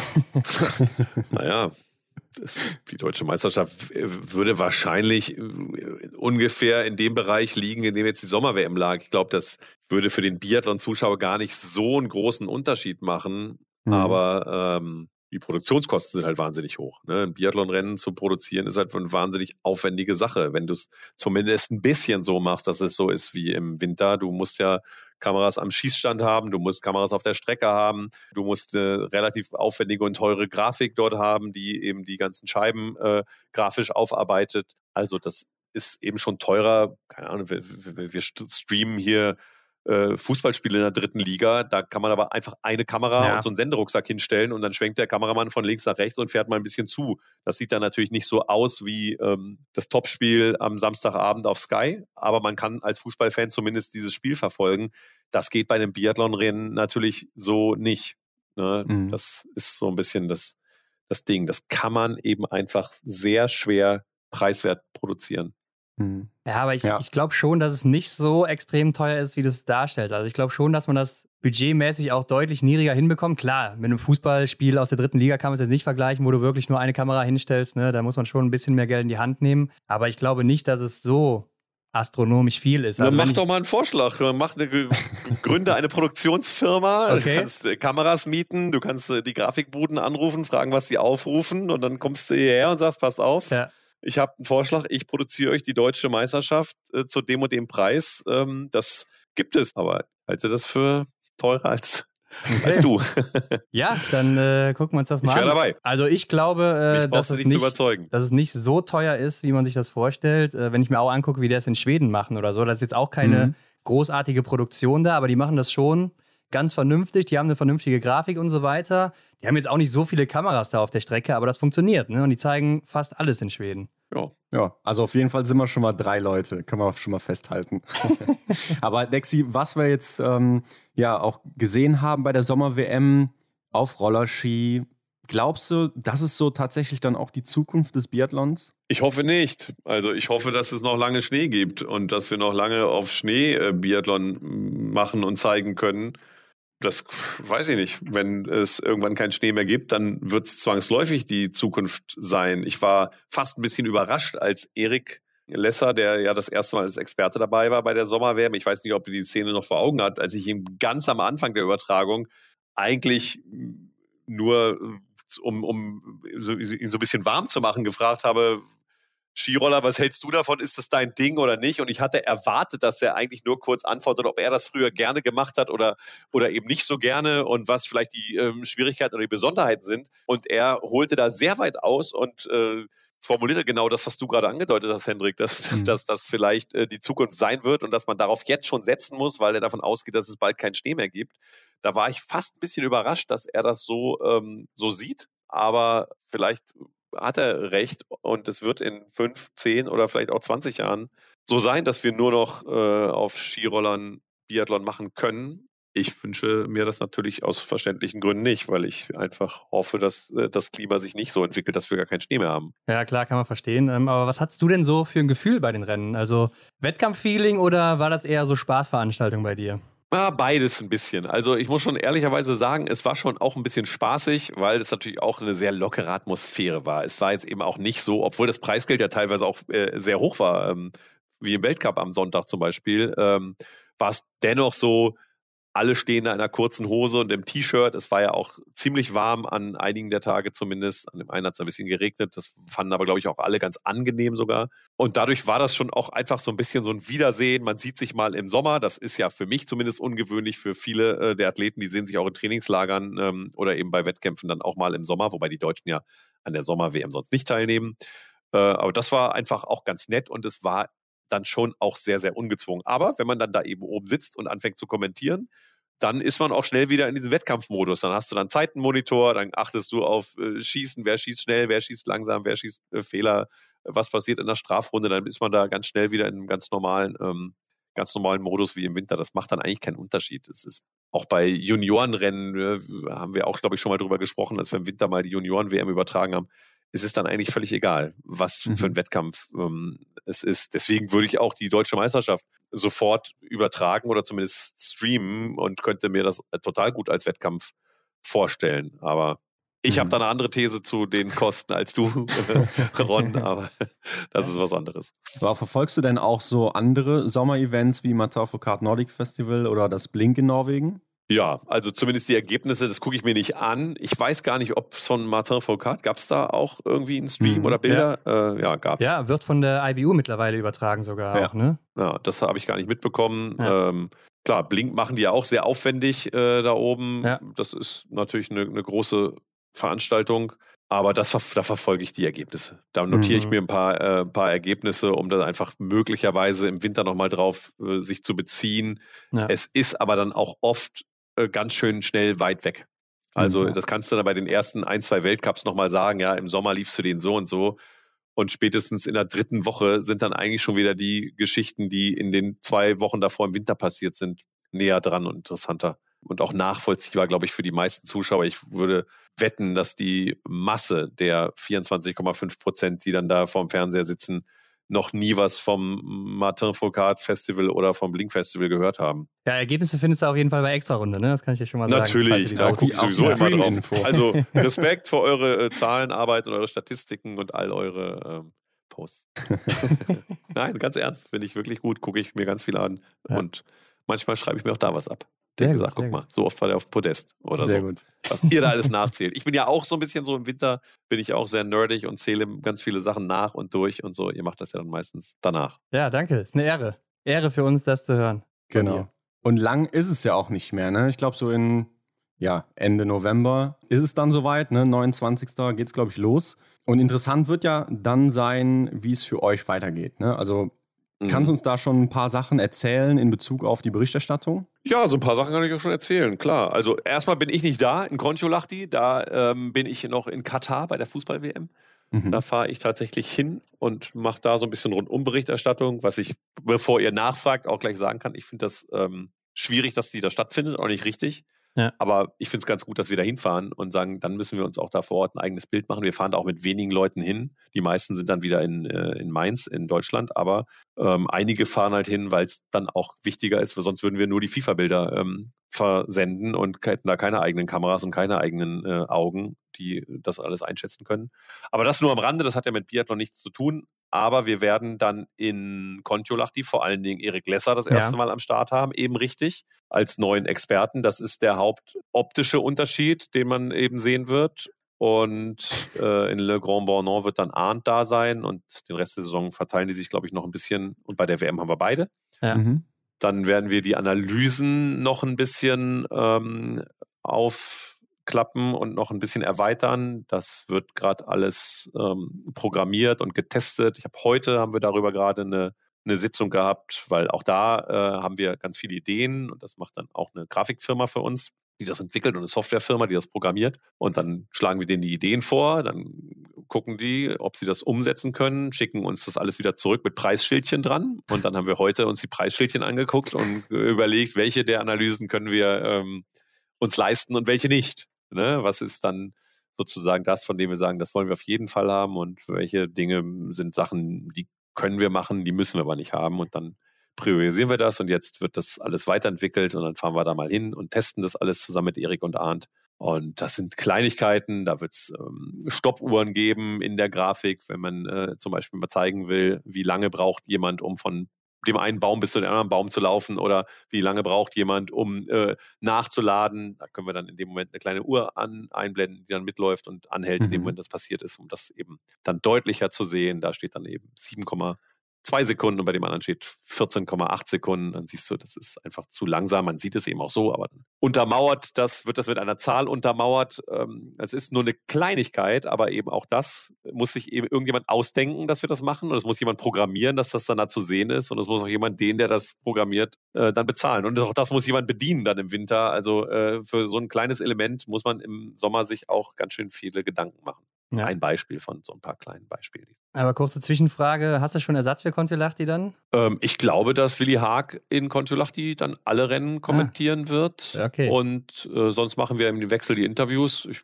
bin gar nicht so sicher. Ich könnte mir vorstellen, dass dann der Kollege Nahe vom BR die Interviews macht. Und ähm, dann wird ein weiterer äh, Beitragsmacher mitgenommen. Und dann stocken wir das so ein bisschen auf. Ja. Ja, und dann geht es ja auch schon wirklich Schritt für Schritt auf das Großevent zu. Ne? Oberhof lädt ein zur Weltmeisterschaft. Da plant man doch als Sender auch sicherlich die eine oder andere Besonderheit. Genau, da sind wir auch so ein bisschen am, habe ich ja vorhin schon mal angedeutet, so ein bisschen am Plan. Also wir haben auf jeden Fall dann da beide Experten vor Ort, äh, was natürlich erstmal auch wieder der sichtbare Unterschied sein wird. Auch da wird es wahrscheinlich so sein, dass zwei äh, Analyseelemente dann erst zum Einsatz kommen, Mhm. weil das einfach zu lange dauert. Die müssen dann implementiert werden und so weiter und so fort. Und ja, dann gibt es noch so ein paar andere Sachen, die sind auch noch nicht spruchreif. Da kann ich jetzt noch nicht drüber sprechen. Ähm, aber Oh. das geht zum Beispiel in den Bereich äh, erweiterte Analysen, ähm, um das mal so auszudrücken. Die Erwartungen Also- sind hoch, das sage ich dir schon mal jetzt nach der Ankündigung. Definitiv. okay, okay. Das ist gut. Das sollen sie auch sein. Und ähm, ich bitte dann auch um schonungslose, äh, schonungsloses Feedback von euch. Wir Okay. nehmen das natürlich dann in der einen oder anderen Folge direkt unter die Lupe. Genau. Aber ansonsten äh, äh, glaube ich, es ist und bleibt, egal was man davor und danach äh, sich ausdenkt, die Rennen sind das Herzstück von allem und Mhm. Spannende Rennen, wie meinetwegen das Staffelrennen äh, der Männer äh, in, in Peking, Ja. die kannst du nicht im Sommer erfinden, sondern die passieren oder sie passieren eben nicht. Und das ist das, was das Schöne am Biathlon ist. Es gibt eben meistens spannende Rennen und manchmal auch langweilige. Es gibt auch äh, das Thema Regie ist ja auch immer ein großes Thema. Wer verpasst hier wen? Wie kann man denn den im Ziel verpassen und den äh, da übersehen? Und äh, wieso habt ihr da ein Interview gemacht, obwohl da gerade das passiert ist und so weiter? Ähm, das ist dann manchmal auch ein bisschen Künstlerpech oder ein Händchen Mhm. oder ein bisschen äh, Künstlerpech. Äh, manchmal passieren auch zwei Sachen einfach so zeitgleich, dass es einfach dumm gelaufen ist. Aber ähm, da wünsche ich uns allen natürlich einfach, dass wir ein glückliches Händchen und glückliche Entscheidungen treffen auf dem Ü-Wagen und dass die Rennen eben dann auch so mitspielen, wie, wie das zum Beispiel da in Peking passiert ist, dass, dass dann ist ähm, dass der Rest, glaube ich, ein, ein Selbstläufer. Ja. Zurück zu Oberhof. Äh, die letzte WM, die war ja 2004. Warst du da auch schon dabei? Ja, da war ich auch schon dabei.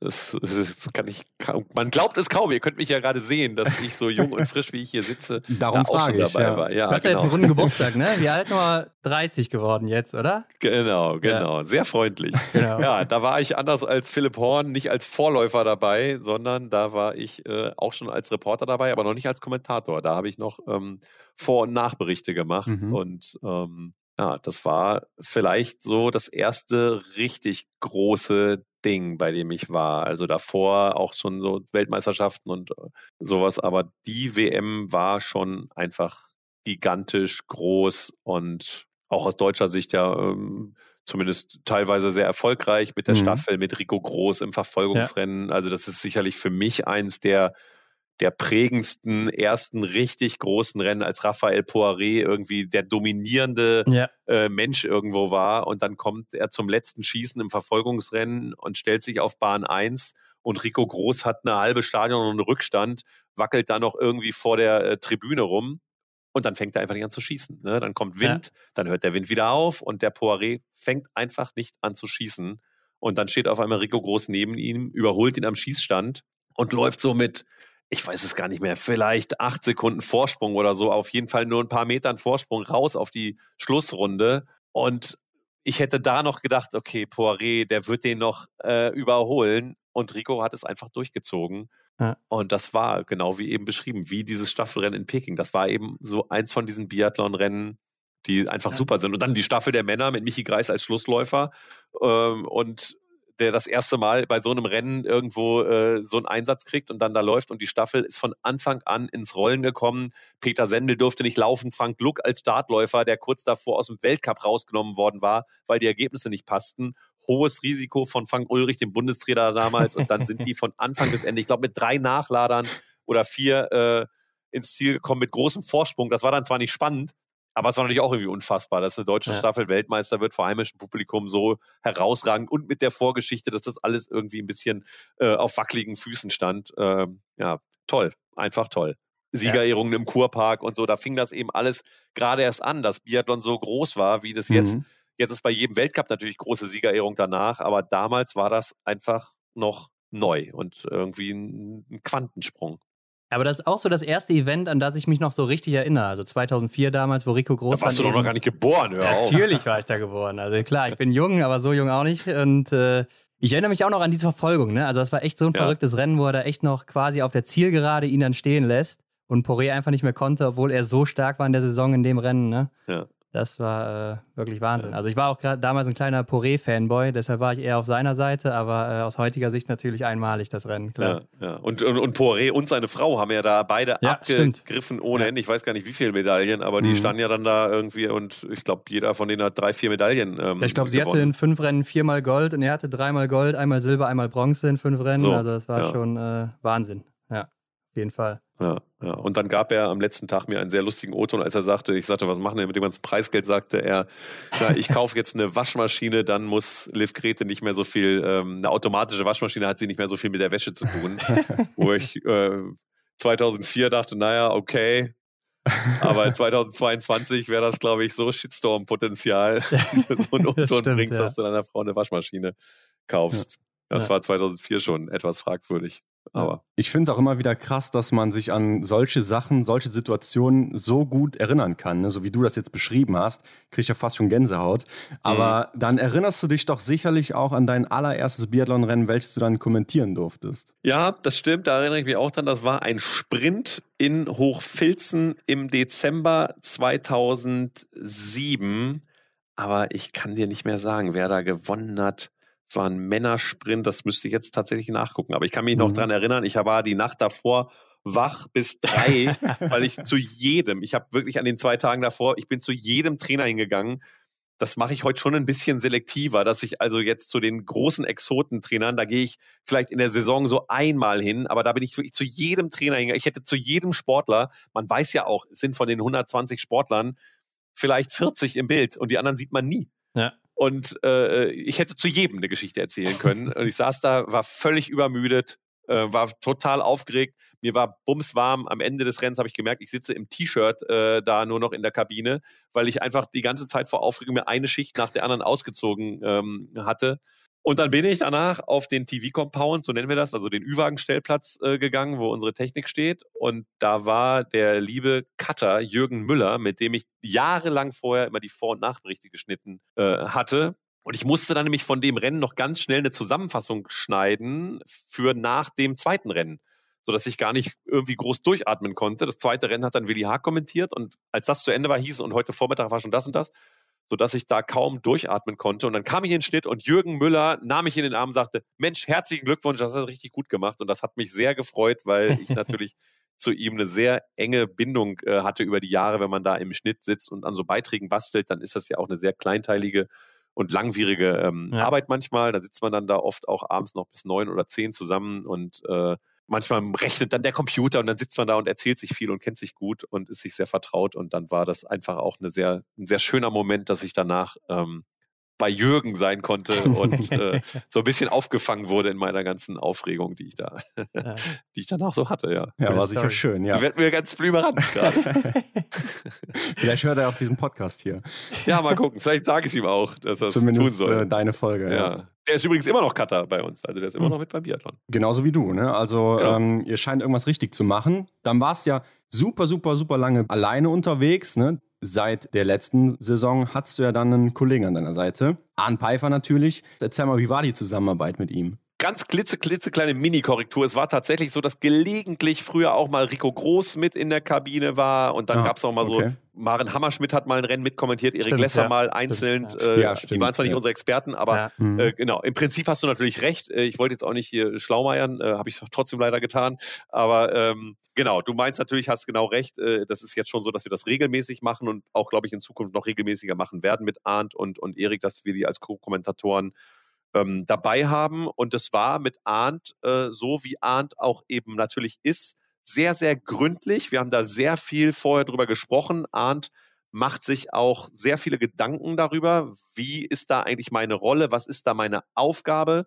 Er möchte das auch gerne, weil er ähm, findet, äh, und das sieht, glaube ich, Erik auch genauso, ähm, dass sie eben in der kurzen Zeit davor und danach auch gar nicht so viel transportieren können von dem, was sie gerne transportieren möchten, wie mhm. sie eben über eine Dreiviertelstunde oder Stunde während eines Kommentars dann eben äh, Gelegenheit haben. Ja. Und ähm, das ist äh, etwas, was mir Spaß macht. Ich finde das auch schön, wenn man irgendjemanden hat, mit dem man dann auch äh, so ein bisschen interagieren kann währenddessen.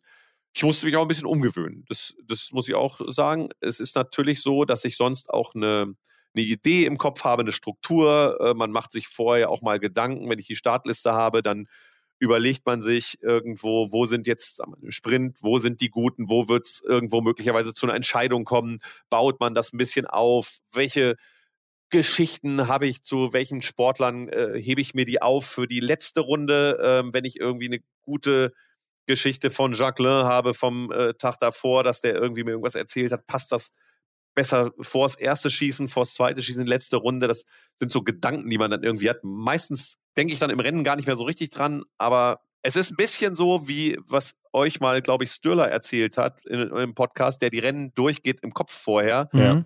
Ein bisschen mache ich das auch so. Äh, ich weiß natürlich nicht, was passiert, aber es gibt am Ende ja auch nur eine bestimmte Anzahl von möglichen Verläufen. Und ähm, das klappt natürlich, wenn man das alleine macht, schon gar nicht unbedingt so Wenn man dann damit Arndt sitzt, ja, noch weniger, weil natürlich Arndt dann irgendwann das erzählt, was er gerade in dem Moment erzählen möchte.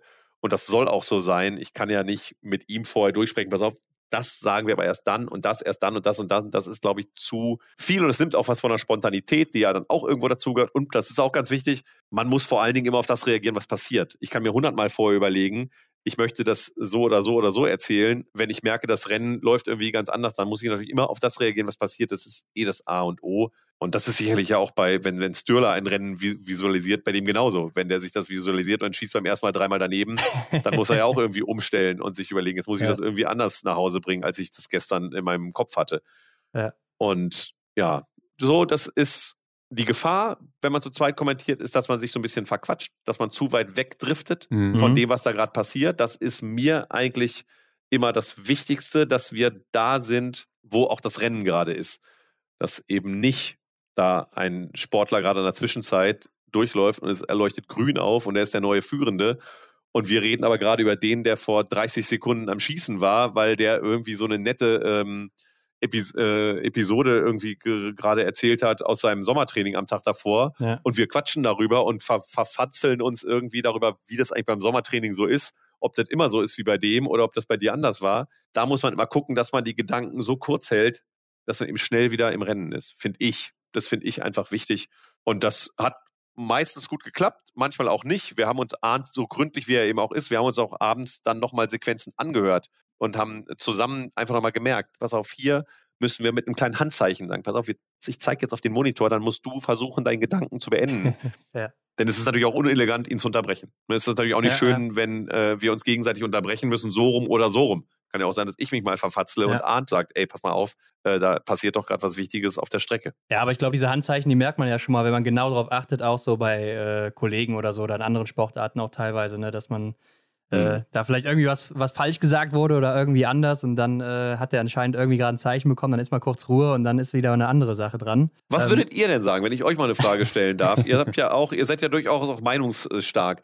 Wir diskutieren darüber, ob es ähm, einfacher ist, zu zweit zu kommentieren bei einem Synchronstartrennen, also bei einem Verfolger oder Massenstart, wo das ganze Rennen ja sehr linear abgeht, wo aber natürlich auch die ganze Zeit sehr viel passiert? Oder ist es besser mit einem Co-Kommentator bei einem Einzel- oder Sprintrennen? Das dauert länger, aber es passieren natürlich so viele Sachen gleichzeitig, dass man das ja. Thema Überblick natürlich immer übergeordnet hat. Ja, klar, das eine Rennen, also Sprint Einzel ist natürlich deutlich hektischer, vor allen Dingen, wenn dann die ganzen Favoriten an die Schießstände kommen. Ne? Dann kann man, glaube ich, nicht mehr viel erzählen. Ich glaube, dann ist es besser, wenn man alleine ist. Aber bei so einem Massenstart oder einer Staffel oder so hat man ja auf der Runde dann eben Zeit, sich zu unterhalten, gerade die ersten drei, vier Runden, wo halt nicht so viel passiert. Ne? Aber da geht es dann hinten raus wieder ein bisschen um die Sache. Also auf der anderen Seite hat man bei Sprint auch so Phasen, wo dann wieder ein bisschen mehr Ruhe ist, gerade am Anfang oder so. Da könnte man sich auch länger unterhalten. Also ähm, hat beides so Vor- und Nachteile, glaube ich. Ich glaube auch, dass man beim, ähm, dass man beim Verfolger und beim Massenstart, dass die zwei Leute, die kommentieren, viel eher bei derselben Sache sind als ja, bei Einzel und Sprint. Bei Einzel ja. und Sprint hat man vielleicht hier und da mehr Zeit, um dann auch einen anderen Gedanken zu greifen. Und ja, in den anderen, wo es Kopf an Kopf geht, da glaube ich, ist schon deutlicher, wo dann der rote Faden ist. Ja, das ist ein guter Punkt. Das ist äh, auf jeden Fall so, ne? dass du äh, gedanklich sehr springst und ich merke es selber, wenn ich ein Einzel oder ein Sprint kommentiere, dass du ja immer wieder in dieses Sortieren, ja. Sortieren, Sortieren mhm. einordnen. Ja, der ist jetzt aber erst beim zweiten Schießen und der ist schon beim vierten Schießen und deswegen, ne, das ist ja manchmal für Leute, die das nicht so intensiv schauen wie ihr, auch schwerer nachzuvollziehen. Äh, warum ist der jetzt noch heiß? Der ist doch Ne, ja, weil der andere hat ja da hinten schon zweimal daneben geschossen. Ne? Wenn der jetzt meinetwegen Dritter ist nach dem zweiten Schießen, wir wissen aber schon, dass die, die Erster und Zweiter waren, alle beide schon Fehler geschossen haben beim vierten Schießen, dann ist natürlich der, der da Dritter ist, im Moment virtuell vielleicht der Beste, wenn man weiß, dass der ein guter Schütze ist oder so. Ähm, ja. Und das immer wieder zu sortieren. Ich habe das gemerkt jetzt auch mit Erik äh, bei der Sommer-WM den ich natürlich auch noch nicht so kannte in seiner Erzählweise, der auch anders ist als Arndt, der auch mal ein bisschen spontaner und ein bisschen salopper äh, einen Pass spielt, was glaube ich aber ganz gut ist, dass es natürlich auch noch Aufmerksamkeit äh, zieht. Ich habe ja auch, sagen wir mal, ein Konzentrationspotenzial von 100 Prozent ja. und davon gehen 30 Prozent auf meinen Zeitenmonitor, 30 Prozent auf meinen Fernseher, 30 Prozent aus dem Fenster und 10 Prozent auf das, was mir ins Ohr gesagt wird aus dem Ü-Wagen, das ja. ich abgeben muss irgendwann einfach mal gesponnen. Also ich muss aber meine Aufmerksamkeit und Konzentration irgendwie verteilen und muss dann auch noch äh, jetzt 10 oder 20 Prozent auf meinen Experten verteilen, die natürlich irgendwo anders subtrahiert werden müssen. Das ist ja ganz einfach so, dass ich ja nicht mehr Konzentrationspotenzial plötzlich habe, nur weil neben mir einer sitzt. Dafür kann ich möglicherweise auch mal ähm, was nachgucken, was ich sonst im Prinzip nie kann. Ich habe da meine Zettel liegen, auf die guckst du nie, weil ich gucke immer nur auf den Zeitmonitor und auf den Fernsehmonitor. Wenn ich jetzt aber weiß, ah, guck mal, da füllt jetzt Arndt mal gerade mit irgendwelchen wichtigen Geschichten aus seinem Leben äh, Zeit, dann kann ich vielleicht mal ganz kurz gucken. Mhm. Also es hat dann da auch wieder einen Vorteil. Ne? Es ist ähm, einfach anders. Ja, klar. Also ich glaube aber für den Zuschauer ist es insgesamt lebendiger, es ist auch zeitgemäßer. Also, ähm, und das ist am Ende das Entscheidende. Ja, man kann sich ja auch eventuell aufteilen, ne? wie du schon sagst, dass der eine mehr so aufs Datacenter guckt oder so oder mehr aufs Schießen, der andere vielleicht mehr aufs Laufen, Laufzeiten oder sowas in einem Sprintrennen zum Beispiel ist ja auch vielleicht äh, so ein Ding, was man machen könnte. Aber wird das denn jetzt Standard sein, dass ihr zu zweit kommentiert im nächsten Winter? Ich glaube, das ist noch nicht endgültig besprochen. Also das mhm. ähm, entscheidet, ich entscheide es sowieso nicht, das entscheidet unsere Redaktionsleitung. Ich kann da nur ähm, mein, meine Meinung zu äußern. Die wird auch natürlich gehört. Auch Arndt und Erik äh, können das sagen. Ich glaube schon, dass wir es sehr viel machen werden, aber nagel mich da bloß nicht drauf fest. Ähm, ja. ich glaube, ähm, dass wir es mehr machen werden als, als im letzten Jahr mit Arndt. Da war es ja, ich würde mal sagen, so die Hälfte der Rennen ungefähr. Ja. Am Ende war es ja auch ein bisschen Pech. Dann hatte er Corona während äh, Peking und musste abreisen Stimmt, ja. äh, nach dem ersten Rennen. Da hätten wir es zum Beispiel in jedem Rennen gemacht, einfach auch wegen der Entfernung und allem. Und dann hatten wir Maren Hammerschmidt und Michi Kreis als Experten im Studio, die dann eben freundlicherweise kurzfristig aus München und Ruppolding da hochgekommen sind an den Tagen, die wir dann noch hatten nach Arns Abreise. Aber mit denen wollten wir es dann nicht machen, weil wir auch dachten, die sind dann gar nicht äh, sozusagen äh, eingespielt und äh, eingegroovt. Ähm, damit dann haben wir es eben gelassen. Wobei ich es ja mit Maren auch schon mal gemacht hatte. Ja. Naja, also wir werden das sicherlich häufiger machen und vielleicht auch immer irgendwann mal.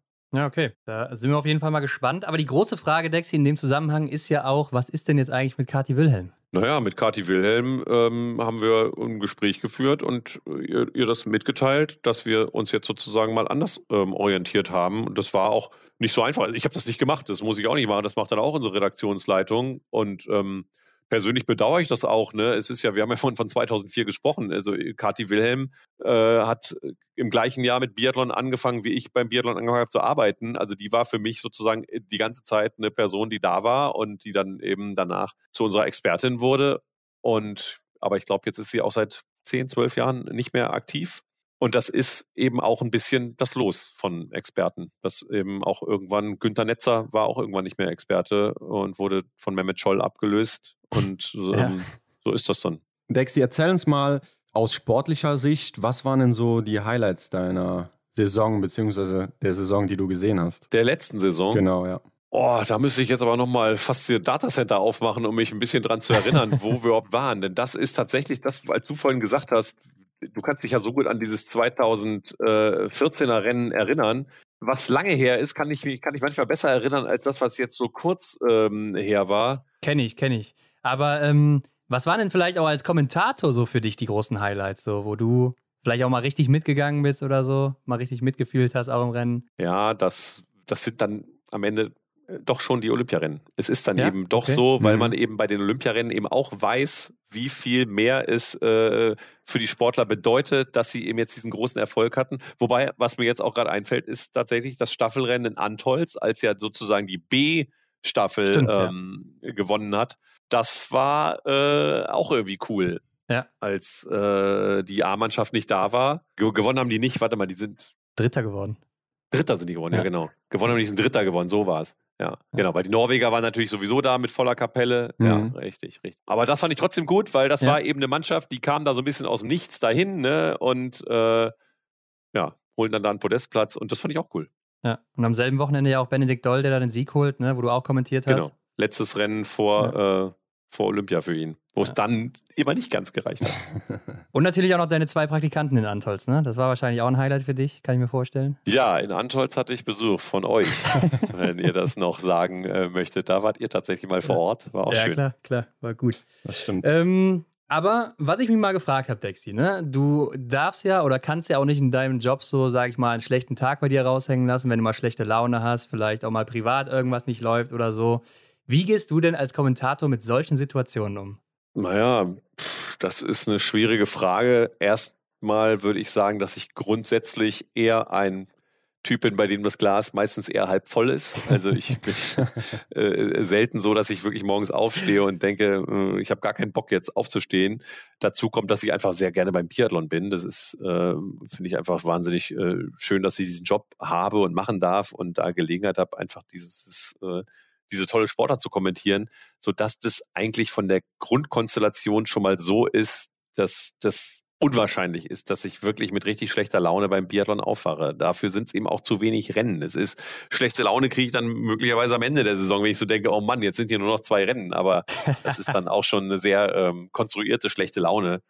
Also eigentlich ähm, habe ich beim Biathlon Weltcup kaum mal schlechte Laune. Es ist ähm, auch da so, klar, es passiert mal irgendwas. Mir fällt jetzt kein Beispiel ein, aber wenn du da morgens hinfährst und dann äh, verschiebt sich was, äh, was weiß ich, irgendwie äh, kommst du dann bis zwei Stunden später dran oder das Rennen äh, verzögert sich ständig, weil Nebel ist und dann ist neue Startzeit, neue Startzeit, neue Startzeit und dann wird's ganz abgesagt und dann ist es am nächsten Morgen um zehn und eigentlich wollten wir an dem Abend irgendwie einen Teamabend machen, weil an dem äh, nächsten Tag äh, das Rennen erst abends gewesen wäre, das nächste und dann fällt das alles so ein bisschen ins Wasser und dann denkst du, ja, schade irgendwie, aber es ist dann eben so. Und ja, das muss man dann eben einfach hinnehmen. Also ich konstruiere jetzt gerade irgendeine Situation, wo ich mhm. schlechte Laune haben könnte, aber eigentlich.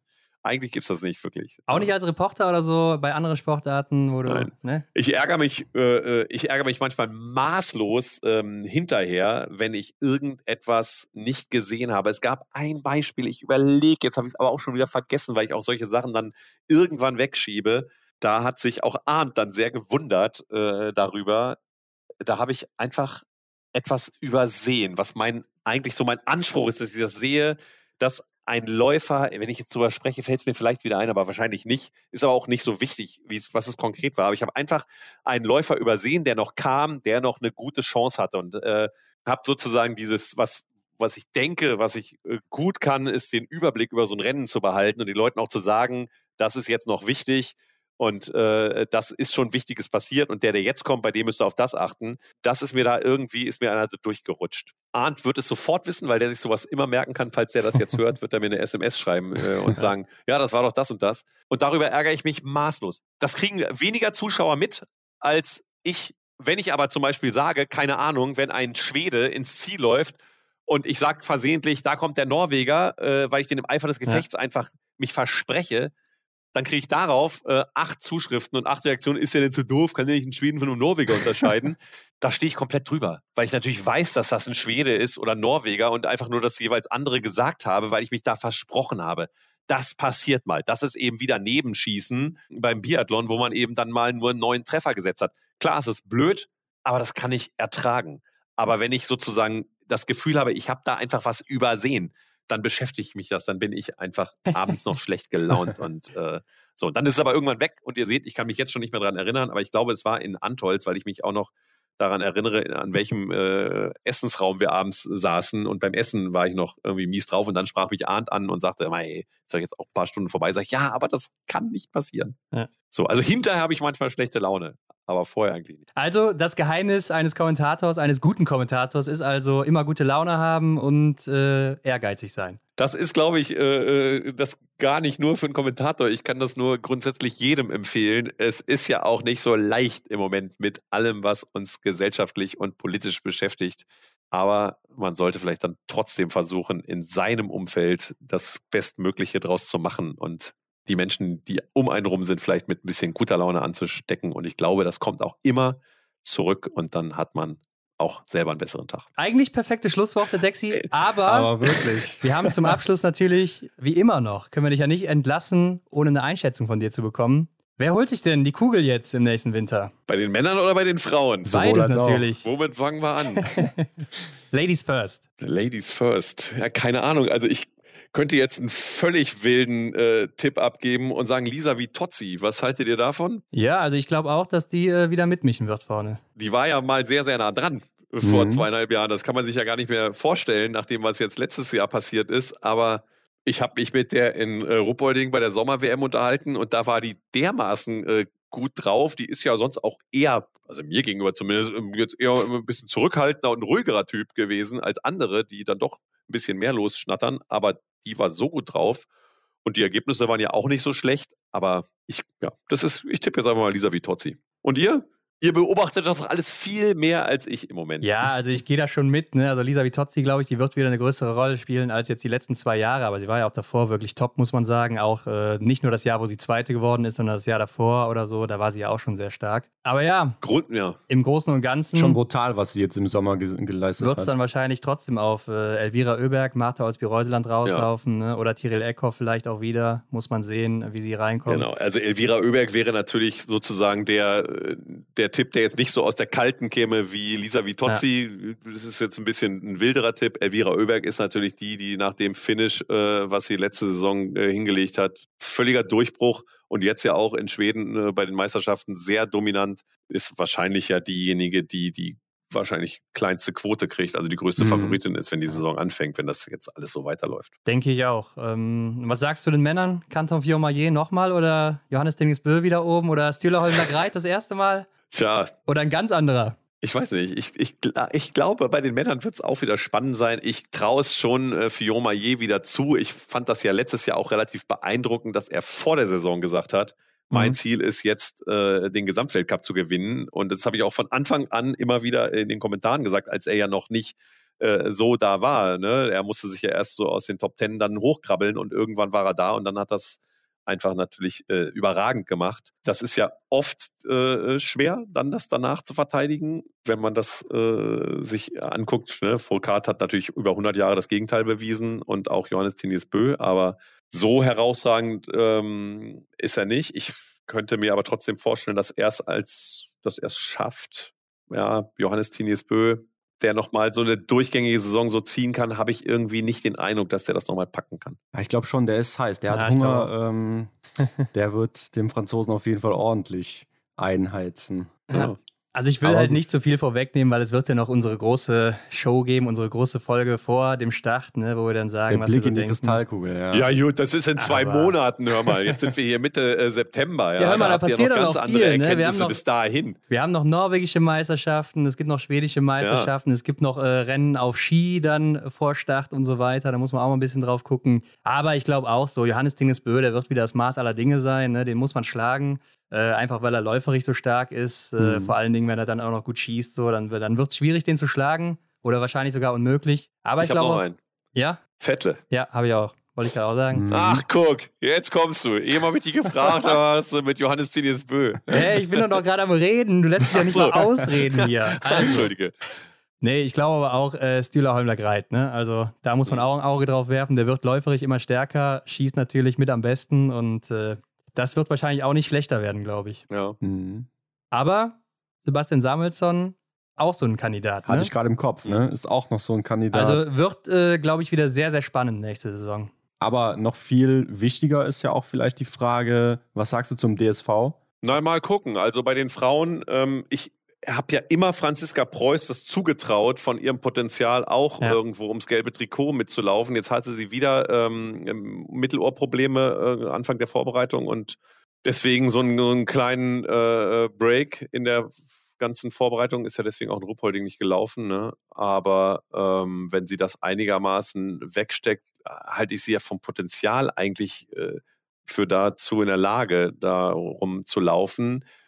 Denise sicherlich auch, aber ich weiß, Denise wird wieder eine Vorbereitung äh, machen, die natürlich sehr auf Oberhof zielt und da möglicherweise an bestimmten Stellen eben nicht so konkurrenzfähig sein, als dass ihr dann in der Summe die Punkte ähm, da fehlen. Das ähm, muss man mal gucken. Und ja, bei den Männern ist wahrscheinlich dann doch am Ende wieder Benny Doll derjenige, der äh, sicherlich der konstanteste ähm, sein wird. Ja. Glaubst du nicht, dass Philipp Horn jetzt durchstartet? Naja, mal gucken. Also das, was der jetzt äh, in den letzten Wochen angeboten hat im Sommer, fand ich ja erstmal schon mal überragend. Und das freut mich Ja. auch wahnsinnig, weil ich den einfach unheimlich gerne mag und mir das auch einfach äh, leid tat, in was für ein äh, Loch er da gefallen ist, was ja dann doch am Ende auch mit dieser Staffel in Oberhof irgendwo zusammenhing und danach äh, äh, sich diese Probleme einfach immer weiter verschärft haben und dann bist du auf einmal raus aus dem Weltcup und ja, wir wissen ja, wo der zwei, vor zwei Jahren läuferisch äh, stand, äh, also der war ja nun wirklich top Ja. und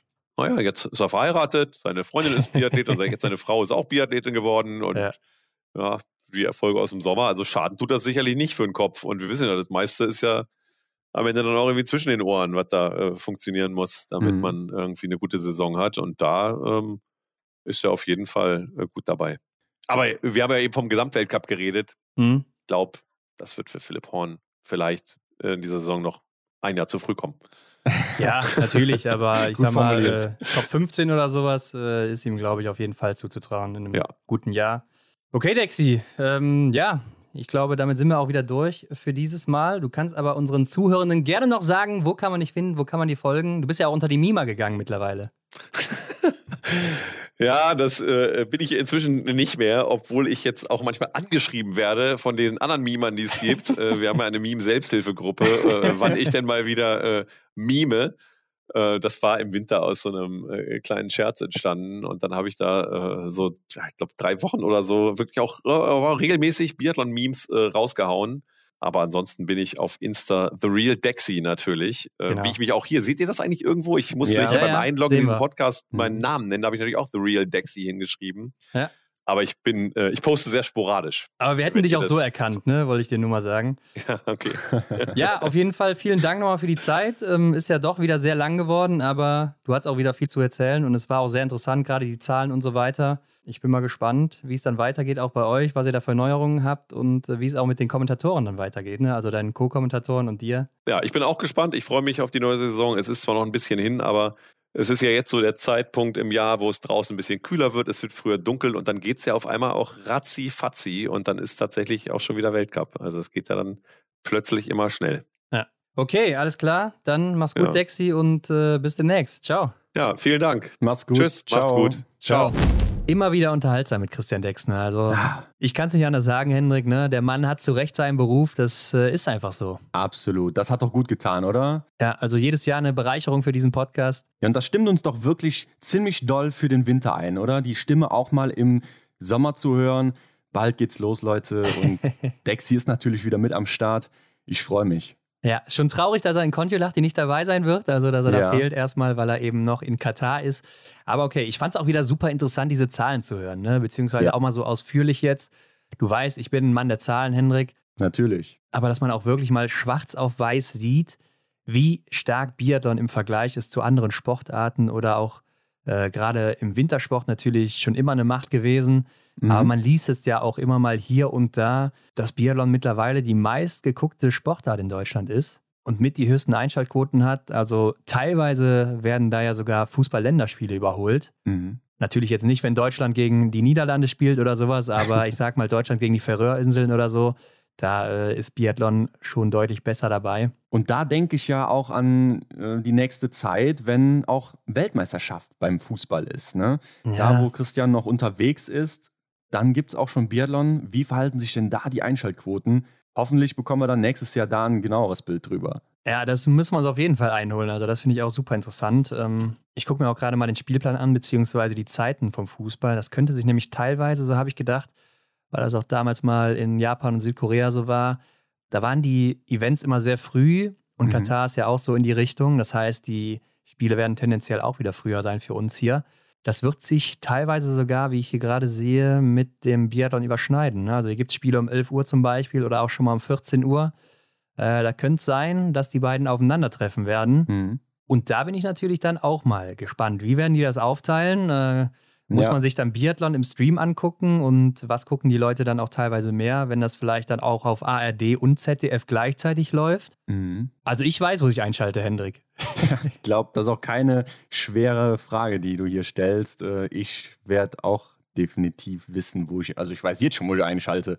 Ich ja. hoffe, ihr da draußen auch. Aber was ich auch interessant war, war ja einfach, dass äh, Skispringen dann doch zwei Events auf Platz 1 hat. Da habe ich auch noch ein bisschen länger drüber nachgedacht. Das war ja das ja. Neujahrsspringen und das Springen in Bischofshofen. Ähm, und ich glaube, da muss man natürlich auch dazu bedenken, dass um Neujahr natürlich die meisten Leute auch wahrscheinlich zu Hause sind. Also wenn es kein Biathlon gibt, am 1. Januar, da würde ich doch sagen, gerade in Deutschland so, die, die Fernsehen gucken, sind wahrscheinlich 95 bis 99 Prozent fast zu Hause. Mhm, ja. Und haben dann meistens auch den Fernseher an, weil sie vielleicht noch ausnüchtern oder sonst was tun. Ja, oder einfach im Hintergrund was laufen haben wollen. Ne? Und da bietet sich dann wahrscheinlich so eine Skispringaktion ganz gut an. Ja, und Bischofshofen ist dann eine Woche später, okay, da sind auch meistens wieder die Weltcups in Oberhof zum Beispiel. Mhm. Also in diesem Jahr war es dann auch so.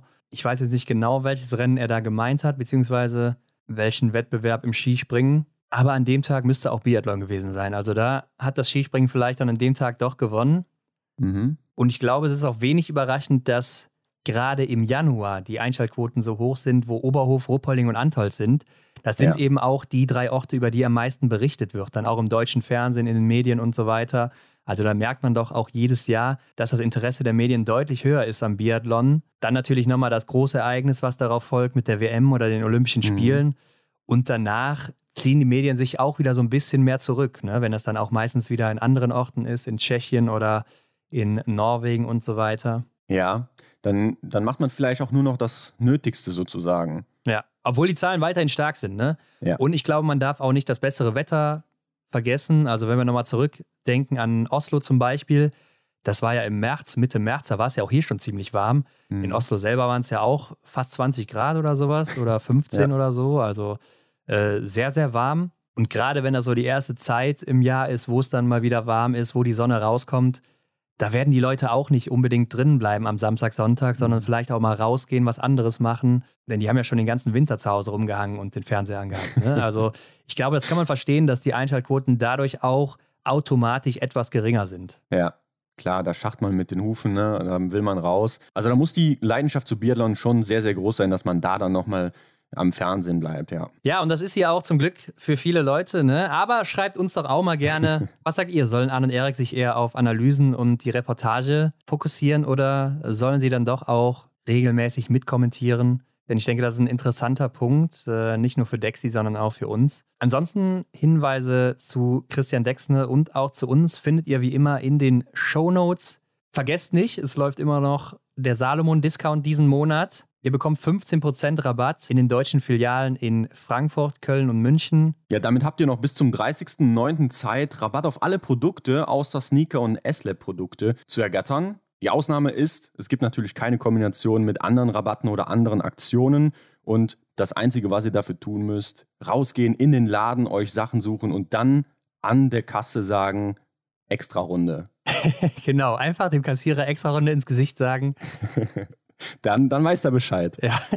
Und dann bleibt mir nur noch zu sagen, abonniert uns doch gerne bei Spotify, iTunes oder wo auch immer ihr diesen Podcast hört. Bewertet uns natürlich auch. Das geht ja jetzt auch bei Spotify, Hendrik. Mhm. Ja, das ist neu, da ist so ein kleiner Stern, da klickt ihr mal drauf und vergebt davon fünf. Und wir sagen wie immer vielen Dank dafür. Ja, nagelneue Funktion und teilt das auch überall. Und wir sind in der nächsten Woche wieder zurück mit dem nächsten Gast. Kannst schon kaum erwarten, Hendrik. Äh, ja, geht mir genauso. Alles klar. Mach's gut. Ciao. Bis dann. Ciao. Das war die Extra-Runde mit Ron und Hendrik für diese Woche. Neue Folgen gibt es jeden Montag, überall, wo es Podcasts gibt.